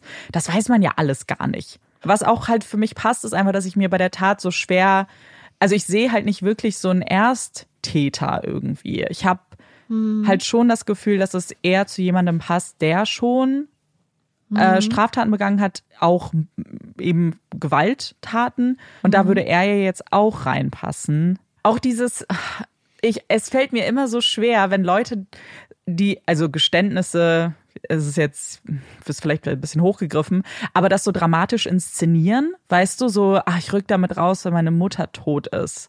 Ich mhm. weiß nicht, ob ich, also, okay, aber alleine die Ankündigung, dass du es tust, geht ja auch schon raus. Da kann sich ja dann mhm. irgendwie jeder auch seinen Teil zu denken. Und ich weiß einfach nicht, wie viel, wie, weißt du, wie, wie sehr ich das dann glauben mag, dass da wirklich was hintersteckt. Ja. Also mhm. Wahrheit hintersteckt. Und ich frage mich, ob er mit der Familie spielen möchte. Selbst wenn er nichts mit der Tat zu tun hat, dass es für ihn die Möglichkeit ist, der Familie von Sharon weiterhin die Tat unter die Nase zu reiben. Weil dann ist es okay, er ist freigesprochen worden im Mord von Sharon, wo ich tatsächlich finde, hm. Ah ja, und das habe ich vergessen. Er hatte noch eine andere Entführung begangen wohl und hatte mal versucht, eine andere Frau, die bei der Army ähm, war, zu entführen die hatte ihm, also er ist bei ihr ins Auto, glaube ich, gestiegen, hat gesagt, hey, kannst du mich mit zur Army Base nehmen? Und dann hat er sie mit einer Waffe bedroht. Und sie war dann äh, geistesgewandt genug und ist zu Freunden gefahren und hat von da dann die Polizei gerufen und hat ihn quasi überredet, hey, kann ich kurz bei meinen Freunden vorbeigucken? Mhm. Dann ähm, dann mache ich alles, was du willst. Und es gibt auch die Aussage von einer Frau, die gesagt hat, dass sie als Teenager-Mädchen quasi von ihm auch entführt wurde, mehr oder weniger. Oder dass er versucht hatte, sie zu entführen. Also das ist eine Aussage, die in dem Podcast gekommen ist, wo die Frau sich an die Journalistin gewandt hat. Aber er hat gleichzeitig, glaube ich, auch in Kalifornien auch noch eine Entführung begangen, wegen der er auch nochmal verurteilt wurde. Also er hat halt scheinbar immer wieder versucht, Frauen zu entführen. Mhm. Insofern passt es irgendwie, dass er da scheinbar wirklich so handeln musste. Und dann finde ich, passt es vielleicht auch zu dieser Idee, dass es vielleicht auch ein bisschen fast holprig war. In dem ja. Sinne, dass es schnell gehen musste. Dass er vielleicht vor der Tür stand, dass er gesagt hat, hier mit raus und dann mussten auf einmal alle, weißt du? Ja. Was ist, wenn Cheryl geschlafen hatte, wenn er nicht auf dem Schirm hatte, dass da noch jemand ist? Was ist, wenn er den beiden hinterher ist? Ja. Was ist, wenn er gesagt hat, oh, die beiden nehme ich jetzt mit und Cheryl kam dann zufällig raus, hat sich das rübergezogen, weil sie gemerkt hat, oh, irgendwas stimmt nicht. Naja, weil ich glaube, ich glaube, das muss man mhm. nicht nur bei der Theorie, sondern bei allen Theorien bedenken. Natürlich, wenn ich hier sitze ähm, und spekuliere bei so einem Fall, gehe ich ja davon aus, dass wenn jemand so eine Tat begeht, dass da ein Plan hintersteckt. Aber das ist ja, das muss ja nicht so sein. Und ich glaube, dass das auch oft nicht so ist, dass Menschen sich mhm. eben nicht, wie man es im Fernsehen oder in Serien so sieht, sich hinsetzen und so ganz genau überlegen, okay, ich habe es schon ausgekundschaftet, da sind die drei Leute und da kann ich hinten rein und so. Das gibt es auch sicherlich. Aber ich glaube, ja. dass es auch einfach so ein bisschen, auch vielleicht Selbstüberschätzung manchmal ist, dass man sagt, ach, was für ein Plan. Ich gehe da hin, ich mhm. entführe die einfach, ich halte dir eine Waffe an den Kopf. Das ja. wird schon gehen. Und es geht ja oftmals auch. Und so kann es ja hier auch gewesen sein. Und ich habe mich auch gefragt, ob es halt auch eine nächste Eskalationsstufe sein kann. Ob, mhm. wenn es ein Täter ist, zum Beispiel, der durch Adrenalin auch getrieben mhm. wird, durch diesen, ich stelle mir das einfach vor, dass wenn du jemanden entführst, dass das ja auch so ein Adrenalinrausch sein könnte, vielleicht, theoretisch, dass es ein Täter ist, der in Anführungsstrichen gerne mit dem Feuer spielt. Also gerne ähm, ja. auch eine, ich in Anführungsstrichen Herausforderung hat, im Sinne von, ah, das ist jetzt noch schwieriger, ich mache es mir jetzt noch schwieriger. Ich, mhm. ich werde wagemutiger. So ein bisschen, wie du sagst, vielleicht Selbstüberschätzung, aber vielleicht auch wirklich dieses Bewusste, dieses Gefühl, oh, klappt es, klappt es nicht so ein bisschen. Ja, ein das, Spiel das halt ein bisschen die, auch, ne? So. Genau. Mhm. Und ich finde, das würde auch zum Beispiel zu Cox passen mit diesen Aussagen, dass er wisse, wo die drei sind. Ja. Und mit diesen Andeutungen, die er macht, im Sinne von, ah, ich war damals viel unterwegs und habe viel auch Underground-Locations angeguckt. Und gleichzeitig dieses, ja, wenn meine Mutter tot ist, dann werde ich ähm, sagen, was los ist. Aber hast du auch das Gefühl, also ich meine, es gibt natürlich auch die Möglichkeit, dass es jetzt noch jemand ist, den wir gar nicht kennen. Mhm. Aber ich habe schon irgendwie das Gefühl, dass wirklich es vielleicht wirklich eher so jemand war, so ein echter, also so einer von diesen Verdächtigen, in mhm. dem Sinne von diesem Kaliber. Du hast ja das Wort Kaliber benutzt. Ja. Ich glaube, das ist es. Weil, wie gesagt, es wird auch manchmal gesagt, ach, was ist es, wenn es irgendwie aus der Community ist? Weil es wird viel ge gemutmaßt, dass vielleicht die, es gab halt die Mutmaßung, dass es ein Polizeicover-up ist und dass da irgendwie alle zusammenstecken, weil gesagt wird, wie seltsam ist es, dass auf einmal alle in der Küche sind und dass alle alles sauber machen und so. Aber ähm, dann wird zum Beispiel auch Janelle sehr, sehr kritisch beäugt, weil es so einen kleinen Videoausschnitt gibt, wo sie ähm, darüber redet und sie nennt Susie the other girl. Hm. Also das andere Mädchen, obwohl die beiden ja schon seit der zweiten Klasse eigentlich befreundet sind. Also meine Einschätzung ist, dass man hier schnell den Fehler macht, dass was Cheryl und Susie quasi angetan wurde. Dieses ähm, Vorurteilsbehaftete über sie reden, den Fehler finden, auch umgedreht schnell passieren kann. Mhm. In dem Sinne, dass gesagt wird, ach, die müssen doch irgendwie was zusammen gemacht haben und guck mal, Janelle redet so, ähm, so unsympathisch und sie guckt so unsympathisch und warum versucht sie sich von Susie zu distanzieren und nennt sie The Other Girl. Aber da habe ich einfach nur gedacht, also meine Theorie so ein bisschen, wenn da irgendwas seltsam ist, bei Janelle ist in meinem Kopf so ein bisschen, wenn man sich so diese Freundschaftskonstellation anguckt, dass es äh, erst Janelle und Stacy waren und dann ist Susie dazugekommen, dann war es aber irgendwann wieder Janelle und Stacy bis ein paar Monate vorm Abschluss, dann frage ich mich, ob vielleicht einfach für Janelle, dass Janelle auch einfach pisst war, dass sie wütend war. Mhm. Weil wenn ich mir so aus dem Teenagerblick diese Situation vorstelle, da sind zwei Freundinnen und die sagen, die pennen bei mir. Und dann sagen die auf einmal spontan, als sie schon bei mir vor der Haustür stehen, ja. ach nee, wir gehen doch lieber ins Susis ähm, Wasserbett. Dass ja. du vielleicht schon enttäuscht bist und dass du das Gefühl hast, ah, ich bin jetzt die Ausgeschlossene. 100 Pro. Und naja, das ist doch eh eine ganz krasse Ausnahmesituation, finde ich alles. Also das ja. ist ja so krass, weil ich glaube, aus ihrer Perspektive stellt man sich auch so die Frage, was wäre, wenn es irgendwie anders gelaufen wäre? So was wäre, wenn ich sie gezwungen kannst du ja nicht, aber noch überredet ja. hätte, vielleicht mehr, bleib mhm. doch bei mir. Oder ich wäre mitgefahren oder wir hätten gesagt, oh, wir machen was ganz anderes. Ich glaube, dass das so überfordernd ist, die Situation in dem Moment, aber auch danach halt so viel mehr. Ich glaube, mhm. es ist schwer, da irgendwas auf die Goldwaage zu legen, ehrlich gesagt. Ja. Weil, ja. Mhm. Man kann- Absolut. Und deswegen Ja. wollte ich es auch kurz noch ansprechen, weil natürlich kann es sein, dass da irgendwas passiert ist. Aber ich hatte das Gefühl, dass es vielmehr eher irgendwie mit so Teenager-Gefühlen erklärt werden kann, mit der Tatsache, dass die meisten Menschen halt keine Vorstellung davon haben und auch nicht erwartet haben. Meine Ja. Theorie ist eher, dass auch die Tatsache, dass da so viele Leute waren, dass das vielleicht eher ein bisschen was damit zu tun hatte, dass ja der Gedanke war, okay, Susie, Stacy und Cheryl sind weg. Und dass Janice ja schon wütend war, dass Stacy nicht da war, wo sie gesagt hat, dass sie sein wird. Und dass vielleicht eher der Gedanke war, ah, okay, krass, wir alle haben gedacht, wir gehen in den Branson Waterpark Mhm. und stattdessen suchen wir euch den ganzen Tag. Und Janelle und Mike sind dann zum Beispiel in Springfield gewesen und da in irgendwie so einen Wasserpark gegangen. Und dass dann alle tatsächlich zusammen waren und da auch geblieben sind, weil sie dachten, ja, die konfrontieren wir jetzt. Weil Ja. wir hatten einen Plan zusammen und dann seid ihr einfach den ganzen Tag weg. Ihr sagt uns nicht Bescheid. Unser ganzer Tag Stimmt. ist im Arsch, weil wir uns Sorgen machen. Und vor allem, dass Janice auch gedacht hat, es ist eine Sache, wenn das Teenager machen. Es wäre ja noch eine andere Sache, wenn eine Mutter das mitmacht. Dass Ja. sie dann vorwerfen würde, Cheryl so, aha, okay, du zeigst halt wirklich, dass du halt nicht zu uns passt, weil bei uns würde sowas nicht passieren. Und deswegen habe ich so ein bisschen das Gefühl, dass die Tatsache, dass sich alle da versammelt haben, dem geschuldet ist, dass man halt gedacht hat, wenn die nach Hause kommen, dann wird hier erstmal das ausdiskutiert, dass das nicht gut gelaufen ist. Ja, das kann, ich mir richtig gut vorstellen, so eine Situation. Weil man in dem Ja. Moment ja auch eher davon ausgeht, dass es halt einfach irgendwie eine ganz einfache Erklärung dafür gibt, ah, die haben einfach leichtsinnig gehandelt alle, so haben sich von irgendwie ihren Emotionen leiten Ja. lassen, so unzuverlässig halt, vielleicht sowas. Mhm. Keiner geht ja sofort von irgendwie, oh, die sind jetzt alle verschwunden aus. Und gleichzeitig so für Janelle ist das natürlich die Vor wie schlimm ist die Vorstellung? Stell dir mal vor, du Mhm. freust dich darauf, mit deinen Freundinnen was zu machen. Dann sagen die kurz vor knapp, ach nee, wir pennen doch nicht bei dir. Ja, wir quatschen morgen. Und dann hast du das Gefühl, dass die was ohne dich machen Ja. und dir nicht mal Bescheid geben. Total. Und, und deswegen habe ich das Gefühl, dass das eigentlich eher dahinter steckt. Mhm. Eine Sache, über die ich noch ganz kurz reden möchte, ist die Polizei.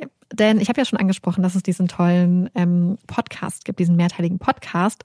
Und die Journalistin, die diesen Podcast gemacht hat, hat auch mehrmals Anfragen bei der Polizei gestellt. Und sie hat wirklich, sie hat mit District Attorneys geredet, sie hat mit ehemaligen Ermittlern, glaube ich, geredet, sie hat mit Angehörigen geredet, sie hat mit Bart geredet, sie hat mit Janice geredet, sie hat mit Freundinnen geredet, sie hat wirklich mit so super vielen Menschen geredet. Und viele Menschen haben sich auch bereit erklärt, mit ihr zu reden, nachdem halt der Podcast so viel Aufmerksamkeit bekommen hat, weil es ist wirklich ein richtig guter Podcast. Nur die Polizei nicht. Die Polizei hat sich wirklich absolut geweigert, mit ihr zu reden. Und das fand sie schon sehr seltsam, weil am Anfang, damals als die Ermittlungen losgingen, ähm, hat die Polizei sogar so krass mit äh, 48 Hours von CBS kooperiert, dass sie die ähm, Vernehmung mit haben filmen lassen, obwohl das ja gegen alles geht, was irgendwie eigentlich so an, an also was äh, erlaubt ist. Also und haben viel zu eng mit der Presse vielleicht teilweise sogar kooperiert, wurde gesagt. Und es gab auch viel Kritik daran, wie der Fall gehandelt wurde. Es wurde gesagt, dass der Chief of Police Knowles ähm, den Fall gemicromanaged hat, also dass er sich überall eingemischt hat, dass er kein Vertrauen hatte und dass er quasi auch schuld ist an vielem. Wobei ich glaube, dass das auch einfach so ein Generationsding ist. Also er kam wohl dahin mit dem Wunsch, die Polizei zu einem richtig krassen Police Department zu machen und dass es halt so mega fortschrittlich sein sollte. Und ich glaube, dass du vielen Leuten dann schon auf die Füße trittst, die halt Ja. noch den alten Weg gewohnt sind und dass die sich gleichzeitig von dir dann auf die Füße getreten fühlen. Also dass, dass die sich halt auf die Füße getreten fühlen, wenn du zum Beispiel andere Standards forderst, wenn du forderst, dass Leute sich weiterbilden und so. Und dass gerade natürlich, wenn dann zehn Jahre später immer noch nichts passiert ist, dass man Schuldigen sucht und dass man dann vielleicht sagt, hier, wobei man sagen muss, dass der Typ auch wirklich einfach, der Chief of Police, wirklich auch sel seltsame Sachen gemacht hat. Aber wie gesagt, die Polizei hat auch jetzt sich geweigert, mit Roderick Jones zu reden. Und ah, ich bin mir gerade nicht mehr sicher, ob es einer der Journalisten war, meinte, dass er sich nur, also dass er A, total, dass es ihn total, dass er sich schämt, dass die Polizei nicht mit ihr geredet hat und dass es voll das schlechte Licht irgendwie auf die Polizei wirft. Und dass er glaubt, dass es ist, weil die Polizei eine sehr genaue Vorstellung davon hat, wer der Täter ist. Mm. Dass die Polizei weiß, wer, wer verantwortlich ist, aber dass die Polizei nicht genug hat, Ja. um Anklage gegen die Person zu erheben. Und das heißt, dass sie vielleicht voll vieles wissen und theoretisch sagen könnten, aber das halt nicht machen, weil sie ja, warum auch immer. Also das fand ich richtig Mhm. creepy, als ich das gehört habe, muss ich sagen. Ich finde es, also ich finde es gar nicht so creepy, in dem, dass ich es mir super gut vorstellen kann, dass es so ist, weil ich glaube, es wäre, wenn, wenn, also wir wissen ja schon oder wir können ja erahnen, dass es Informationen gibt, die auch nicht kommuniziert mhm. wurden, also dass es irgendwelches bestimmtes Insiderwissen schon gibt bei der Polizei und das ist ja auch normal. Und ich glaube ja. auch, dass gerade wenn du nicht genug hast und daran arbeitest, dass es natürlich sehr klug ist, nicht anzudeuten, mhm. a, dass du es weißt oder auch schon in die Richtung irgendwas zu sagen, weil du ja die Person mhm. halt aufscheuchen könntest. Und Stimmt. ich glaube, dass das sehr klug ist. Ich frage mich halt, weil man ja, also also der Fall ist jetzt lange her, wenn es neue Erkenntnisse sind, okay, aber wie lange möchtest du an dem Insiderwissen festhalten? Also was, also dafür ja. kenne ich mich ja nicht gut genug aus in so Strategien, wie man das macht, aber es muss es nicht irgendwann einen Punkt geben, wo du sagst, okay, wir kommen jetzt nicht mhm. weiter, vielleicht müssen wir jetzt doch ein bisschen den Druck aufbauen ähm, ja. und vielleicht mehr offenbaren zu einem möglichen Verdacht, den wir haben. Weil sonst wartest du ja einfach nur. Mhm. Und der Verdacht liegt ja auch sehr vielen Leuten. Du könntest mhm. ja wirklich auch einige Leute, weil so schuldig viele von diesen Leuten auch sind mit den Taten, die sie begangen haben, mit den Gründen, warum sie im Gefängnis sitzen, werden sie ja trotzdem verdächtig. Ja. Und es ist auch für solche Leute verdienen es nicht zu Unrecht absolut. verdächtig zu werden, finde ich, wenn die Polizei es beispielsweise besser wüsste. Ja, absolut. Ja. Aber ich glaube, das führt immer so, so ein bisschen zu so einer Art, ja, zu dem Gedanken, oh, steckt da noch mehr dahinter. Mhm. Ich war in einem, bei Websleuth, ja, im, im Forum. Mhm. Und es war so krass, weil da war eine Person, da habe ich dir, glaube ich, auch die Beiträge geschickt. Ah, ja, stimmt. Die Person hat total wirre Sachen geschrieben. Ja. Und ich war zum Beispiel sehr beeindruckt, weil Bart immer versucht hat, wirklich trotzdem sich mit der Person auseinanderzusetzen. Aber die Person hat auch so Sachen geschrieben wie, ja, lass dich nicht von dieser Person, von dem wahren Weg abbringen, Bart. Die Person ist hier mit unter fünf oder, oder acht verschiedenen Namen und seit 25 Jahren oder so versucht die Person alle Spuren zu verwischen und ähm, von sich abzulenken und so und hat ganz viele ganz krasse Sachen irgendwie gepostet ähm, und hat genau diese Person hat dann mich auch geschrieben so sagst wie ja und passt auf euch auf und eine Person die das und das gemacht hat ist jetzt schon tot und dann waren wirklich Leute so äh, okay müssen wir uns jetzt Sorgen machen und also ich, ich saß da glaube ich nachts um drei oder vier als ich das gelesen mhm. habe und habe ich mich wirklich kurz ein bisschen gegruselt obwohl ich wusste dass es so weit weg ist mhm. Vielleicht ist die Person einfach eine Person, die eine ganz krasse Vorstellung hat und nichts weiß. Aber was ist, wenn da irgendwas dran ist? Was ist, wenn da wirklich jemand oder der Täter irgendwo sitzt und sich unter verschiedenen Aliasen irgendwie einloggt und falsche Spuren sieht und so? Was ist, wenn ich Sachen, die ich von dem Täter oder gelesen habe, mit in meine Sachen, weißt du, wie gruselig ist das? Mhm. Ich finde die Vorstellung generell krass bei, so Fällen, die halt so unfassbar lange her sind. Irgendjemand, also vorausgesetzt, die Person lebt noch, weiß das ja alles. Also die Person ja. sitzt, stelle ich mir jetzt vor, sitzt da jetzt irgendwie und weiß, dass was mit diesen drei Personen, was mit diesen drei Frauen passiert ist. Und wie gehst du damit um? Also tust du jetzt einfach so, als ob du ein ganz normales Leben hast, gehst weiter deinem Job nach und keiner weiß was und du begehst vielleicht auch nie wieder ein Verbrechen? Oder bist du ein Serientäter? Oder äh, hältst du dich in so Foren auf und guckst immer? Oder schaust ja. du gar nichts, weil dich das daran erinnert? Ich finde das so krass, die Vorstellung. Mhm. Und ich finde es gerade diese Überschneidung so krass, weil oft konsumiert man Sachen ja so in diesem passiven Sinne, dass es Dokus sind oder mhm. dies oder das. Aber gerade in so einem Forum zu sein und zu lesen, was Bart persönlich geschrieben hat und so. Ja. Und dann diese Vorstellung, was ist, wenn nicht nur Bart da geschrieben hat, sondern jemand, der was mit der Tat zu tun hat. Was dann möglicherweise auch einige der Täter ausschließen würde, weil hat man ja, aus dem Internet, also hat man Zugriff auf Foren aus dem Gefängnis. Ich kann es mir irgendwie nicht richtig vorstellen. Ich weiß es nicht. Und ja, mich hat das wirklich richtig, ich fand das wirklich richtig mhm. gruselig. Und ich glaube, dass viele Leute in Springfield sich auch gruseln, weil natürlich möglicherweise ist der Täter halt noch auf freiem Fuß. Und das ist ja, also was bei diesem Fall ja einfach der springende Punkt ist, ist, dass also es gibt viele Punkte, dass man halt so wenig weiß und dass es ja so ein bisschen wirkt wie so ein Verbrechen, was einfach, ich will nicht von ver perfekten Verbrechen sprechen, weil das klingt immer so falsch, aber so jemand, der es geschafft hat irgendwie, hm. offensichtlich hat die Person es geschafft, dass man A, die Person nicht ausfindig machen kann, aber auch nicht rausfindet, was mit den dreien passiert ist. Das sind ja zwei Aspekte. Ja.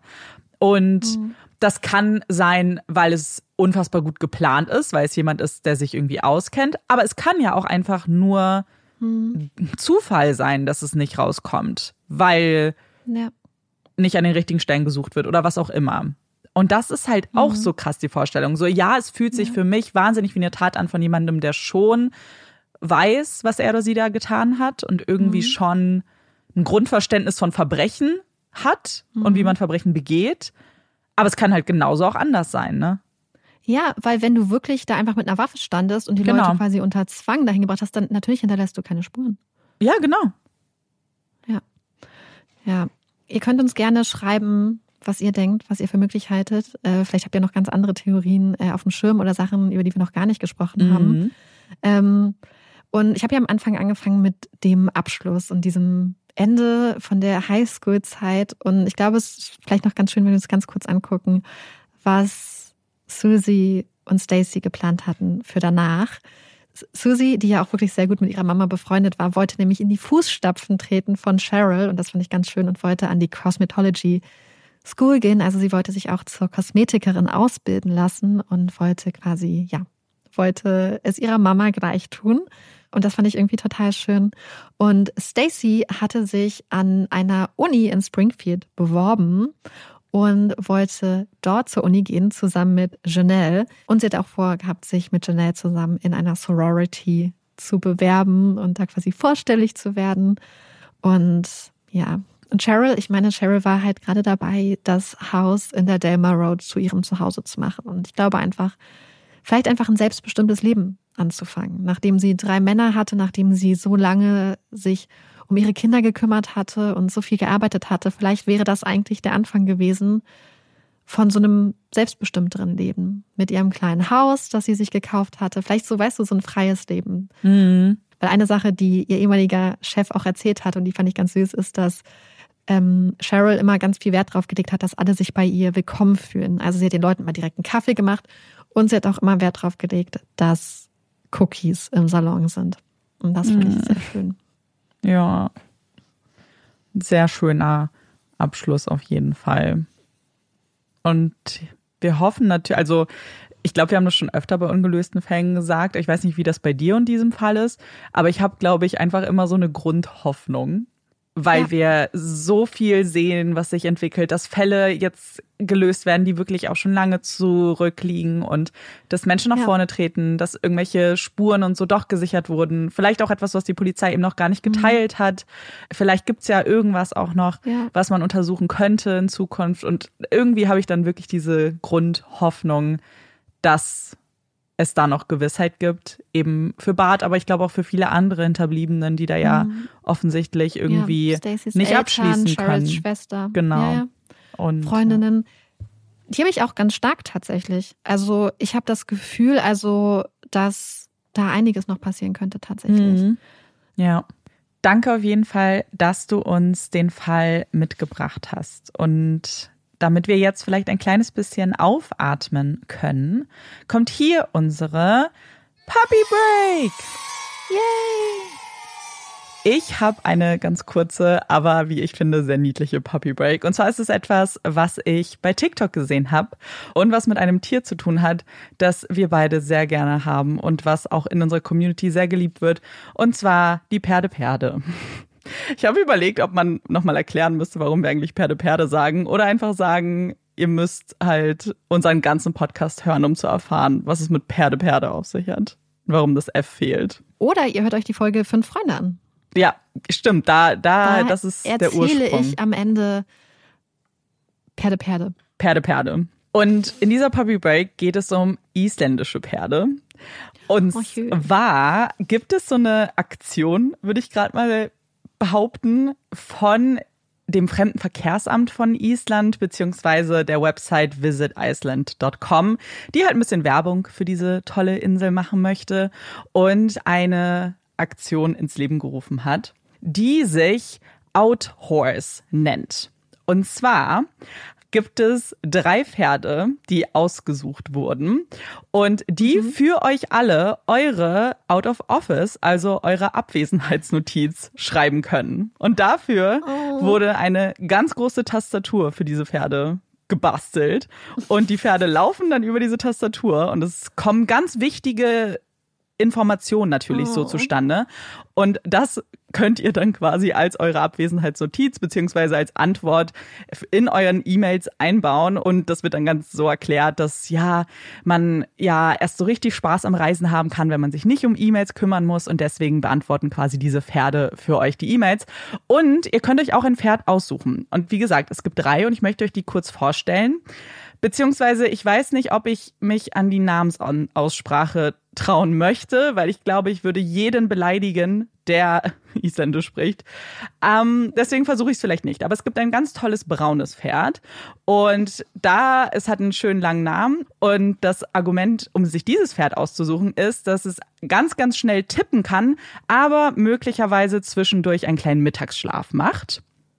Bei dem zweiten, einem weißen Pferd, steht da durchsetzungsfähig, effizient und hat glänzendes Fell. Beziehungsweise eher eine glänzende Mähne wahrscheinlich. Und das letzte ist eigentlich die perfekte Mischung, so braun mit ein bisschen weiß und ist ein freundliches Pferd, was ausgezeichnete Ausbildung in Büro-Slang genossen hat und deswegen ganz tolle, ganz tolle ähm, oh. E-Mail-Antworten schreibt. Ich habe das tatsächlich gemacht. Ich habe mir auch das tolle letzte Pferd ausgesucht, weil ja. wir verlinken euch das. Auf dem Foto streckt es ein bisschen die Zunge raus und es sieht so niedlich oh. aus, das kleine Pferd. Und die E-Mail ist halt richtig witzig. Also die ist auf Englisch jetzt in dem Fall. Das steht dann quasi, Amanda ist gerade im Urlaub und kann deswegen die E-Mails nicht beantworten. In der Zwischenzeit hat Amanda ihre E-Mails geouthorsed, was ja auch so ein kleiner Wortwitz ist mit outsourced, also weitergegeben an Pferde. Und deswegen wird diese E-Mail von einem isländischen Pferd namens Hekla Fra Porkesjoli, keine Ahnung, ähm, beantwortet. Und hier ist die Antwort. Und es sind halt ganz, ganz viele Buchstaben und Zahlen. Das steht halt no. ganz, ganz viel Leerzeichen, drei, vier, ja. ganz viele U's, A's. Und darunter steht dann, diese E-Mail wurde geschrieben von einem isländischen Pferd, das eine riesengroße Tastatur benutzt hat. Wirklich. Und ich fand das so witzig. Und deswegen wollte ich euch unbedingt ja. davon erzählen, als kleine Pferdebreak. Und damit kommen wir zu unseren Empfehlungen. Und ich habe ein Buch, was ich empfehlen möchte, was wirklich für mich auch schon ein ganz, ganz großes Highlight ist. Und zwar geht es um das Buch The Devotion of Suspect X von Keigo Higashino, was eine japanische Übersetzung ist. Ich habe die englische Übersetzung gelesen. Das wurde auch ins Deutsche übersetzt und heißt da Verdächtige Geliebte. Der Titel ergibt keinen Sinn, kann ich euch tatsächlich schon sagen. Also hoffe ich, dass, das, dass der Rest besser übersetzt ist. Ähm, dieses Buch war so perfekt für mich, als ob es für mich geschrieben worden wäre. Und ich kann mir vorstellen, dass es nicht unbedingt jetzt allen Personen gefallen könnte. Ähm, aber wenn ihr Dinge in Büchern sucht, die ich auch suche, dann glaube ich, werdet ihr es lieben. Und ich möchte nicht so viel, was den Inhalt angeht, verraten, weil ich wusste gar nichts, als ich angefangen habe zu lesen. Und ich fand das total toll, das Buch so zu erleben. Aber ich gebe euch mal so ein paar Punkte mit, die in diesem Buch aufkommen, beziehungsweise die Gründe, warum es mir so gut gefallen hat. Also, wenn ihr Bücher mögt, die so Sherlock Holmes ähnliche Charaktere haben, also Charaktere, die so, ja, so, so extrem intelligent sind, beziehungsweise so sehr viel Beobachtungsgabe haben, die Dinge sehen, analysieren, die man sonst vielleicht gar nicht so sehen würde in einer normalen Interaktion. Menschen, die sich ja sehr viel zusammenreimen können wie eben zum Beispiel Sherlock Holmes. Und wenn ihr euch schon immer mal gefragt habt, was wäre, wenn Sherlock Holmes quasi kopiert werden würde und der eine begeht Verbrechen und der andere findet dann versucht, die zu lösen. Das passiert quasi in diesem Buch indirekt. Es ist ein Buch, in dem es eben um ein Verbrechen geht, was irgendwie gelöst werden soll. Gleichzeitig weiß man als lesende Person schon, was passiert ist. So ein bisschen wie Columbo damals. Ich weiß nicht, wenn ihr das geguckt habt und mochtet, dann werdet ihr das Buch auch mögen. Und es ist super spannend. Man sitzt die ganze Zeit dann nur mit offenen Augen und denkt sich, oh mein Gott, was passiert noch? Es gibt Twists, es ist sehr deep, es ist auch emotional, es geht um eine Mutter und eine Tochter auch, die eine ganz schöne Beziehung haben und es geht so ein bisschen auch um die Frage, wie lebt man mit einem Verbrechen und kann man einfach mit einem Verbrechen leben, wenn man es begangen hat? Und mehr will ich gar nicht verraten. Wenn ihr Mysteries mögt, wenn ihr nicht mitfiebern möchtet manchmal, sondern euch einfach so, einfach nur mitlesen wollt und die Person begleiten wollt, dann kann ich euch das auf jeden Fall empfehlen. Ich, ich mag die Idee mit dem geklonten Ja, es ist halt ein bisschen, es ist keine, es, offensichtlich ist es nicht übernatürlich, muss ich kurz sagen, sondern nur quasi zwei Figuren, die einfach wie zwei Sherlock Holmeses sind, äh, nur mit unterschiedlichen Aufgaben, mhm. unterschiedlichen, ja, Positionen ja. in diesem Buch. Ich habe auch noch einen kleinen Hot Take. Du hast einen Hot Take? Abschließen. Ich habe einen Hot Take. Den habe ich dir auch schon geschrieben. Oh mein Gott. Ich bin gespannt, ob er kontrovers ist. Ich habe es schon wieder vergessen. Aber die Tatsache, dass ich den geschrieben, ihn dir geschrieben habe, weil ich habe den schon so lange auf dem Dings, hat dazu geführt, dass ich ihn mir jetzt merken konnte. Hä, voll gut. Und zwar geht es um Milch. Ja, stimmt. Weil wer äh, so den äh, alternativen Milchmarkt so ein bisschen verfolgt, weiß, dass es mittlerweile von Alpro ähm, zwei diese It's Not Milk Milks gibt. Und zwar mhm. einmal mit 1,5 Prozent Fett und einmal mit 3,5 Prozent Fett. Und offensichtlich, so die meisten pflanzlichen Milchdrinks haben wenig Fett irgendwie. Und aber seit ich diese 3,5-prozentige Milch probiert habe, mag ich keine andere mehr. Also mhm. einfach in dem Sinne, dass ich so happy bin, 3,5 Prozent Fett in meiner Milch zu haben. Ja. Und dass das jetzt auch geht. Und es macht so einen Unterschied, finde ich, für alles. Für Backen, für Kochen, für, also nicht Kakao, ja, für Kakao auch theoretisch, aber auch für, für Kaffee zum Beispiel. Und für Tee. Und deswegen ist jetzt mein Hot Take, dass ich 3,5-prozentige Milch ja. richtig gut finde. Und ich glaube, dass viele Leute das nicht mögen, weil ich kenne viele Leute, die sagen, das schmeckt zu fettig. Ich glaube auch, dass das ein Hot Take ist tatsächlich, weil, also als ich noch, ähm, ich trinke sehr, sehr, sehr wenig Milchalternativen, generell Milch in meinem Leben, weil ich ja meinen Kaffee schwarz trinke. Ich esse jetzt kein Müsli oder Cornflakes, deswegen habe ich tatsächlich auch zum Beispiel nie irgendwelche Milch im Haus. Aber als ich noch auch Kuhmilch konsumiert habe, fand ich 3,5 schon immer besser, hab mich aber so irgendwie wie, das ist wieder so eine Sache, bei der ich gedacht habe, ja, so die Gesellschaft will aber lieber, dass du weniger. Mm. Und dann habe ich das einfach auch gemacht, in dem Verständnis, ja, so macht man das halt. Ey, ihr merkt schon, ich war so richtig willensstark mein ganzes Leben. Ich habe mir mm. einfach Sachen so einreden lassen. Vor allem nicht mal einreden ja. lassen, sondern ich habe das einfach akzeptiert.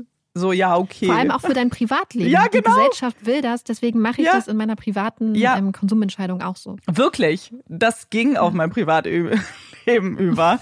Aber deswegen fühle ich das sehr und glaube, dass es ein Hottake ist, weil ich mich ja so unter Druck gesetzt gefühlt habe.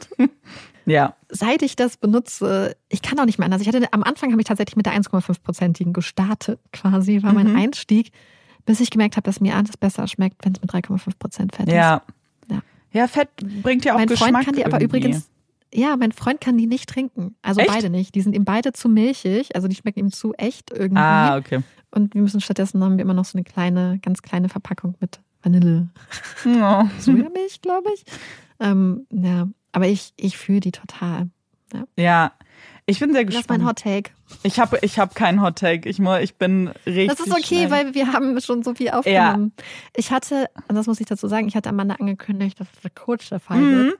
Und ich habe schon gesagt, mhm. oh, sicher, weil ich, wie gesagt, ja. ich kannte den Fall ja nicht detailliert, aber ich hatte es so abgespeichert, mhm. wie, oh, ich glaube, das wird eigentlich ein längerer Fall. Aber ich glaube, dass es auch damit zu tun hat, dass unsere ungelösten Fälle tendenziell fast immer länger werden, weil ja, wir viel weil reden. Weil es halt auch so viel Genau, und, und ich musste mich ja schon richtig zusammenreißen. Und ich glaube, dass man halt auch so, dass ich halt zum Beispiel immer differenziere zwischen dem, was quasi so, das ist jetzt so der Fakt mhm. und was ist Spekulation. Ja.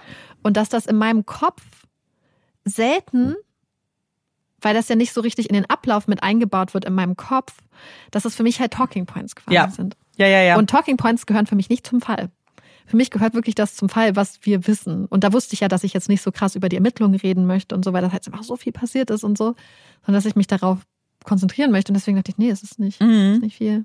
Ja. Und jetzt haben wir schon dreieinhalb Stunden darüber. Es ist richtig viel. Es, es tut mir ein bisschen leid für dich zum Schneiden. Naja. Aber wir wissen, dass viele von euch lange Folgen mögen. Vielleicht ist das ein Hot Take. Und bei manchen bestimmt. Und ja. Wir versuchen immer allen gerecht zu werden. Wir Ja. wissen, dass ganz viele lange Folgen mögen. Wir wissen auch, dass manche Leute weniger Zeit haben. Also wir versuchen immer mal eine ganz gute Abwechslung, glaube ich, reinzubringen. Total. Ich glaube, es ist ja für uns auch immer gut. So, wenn, gerade wenn man eine lange Folge gemacht hat, ist man auch immer froh zu wissen, ah, okay, danach wird's vielleicht ein bisschen kürzer, Ja. besser, zusammenfassbar auch. Und ja. Deswegen Ja. wollen wir aber die Folge vielleicht an dieser Stelle beenden. Wir hoffen, sie hat euch gefallen und wir hören uns dann beim nächsten Mal wieder. Ich bin Amanda Ich bin Marike. und das war Puppies and Crime. Tschüss.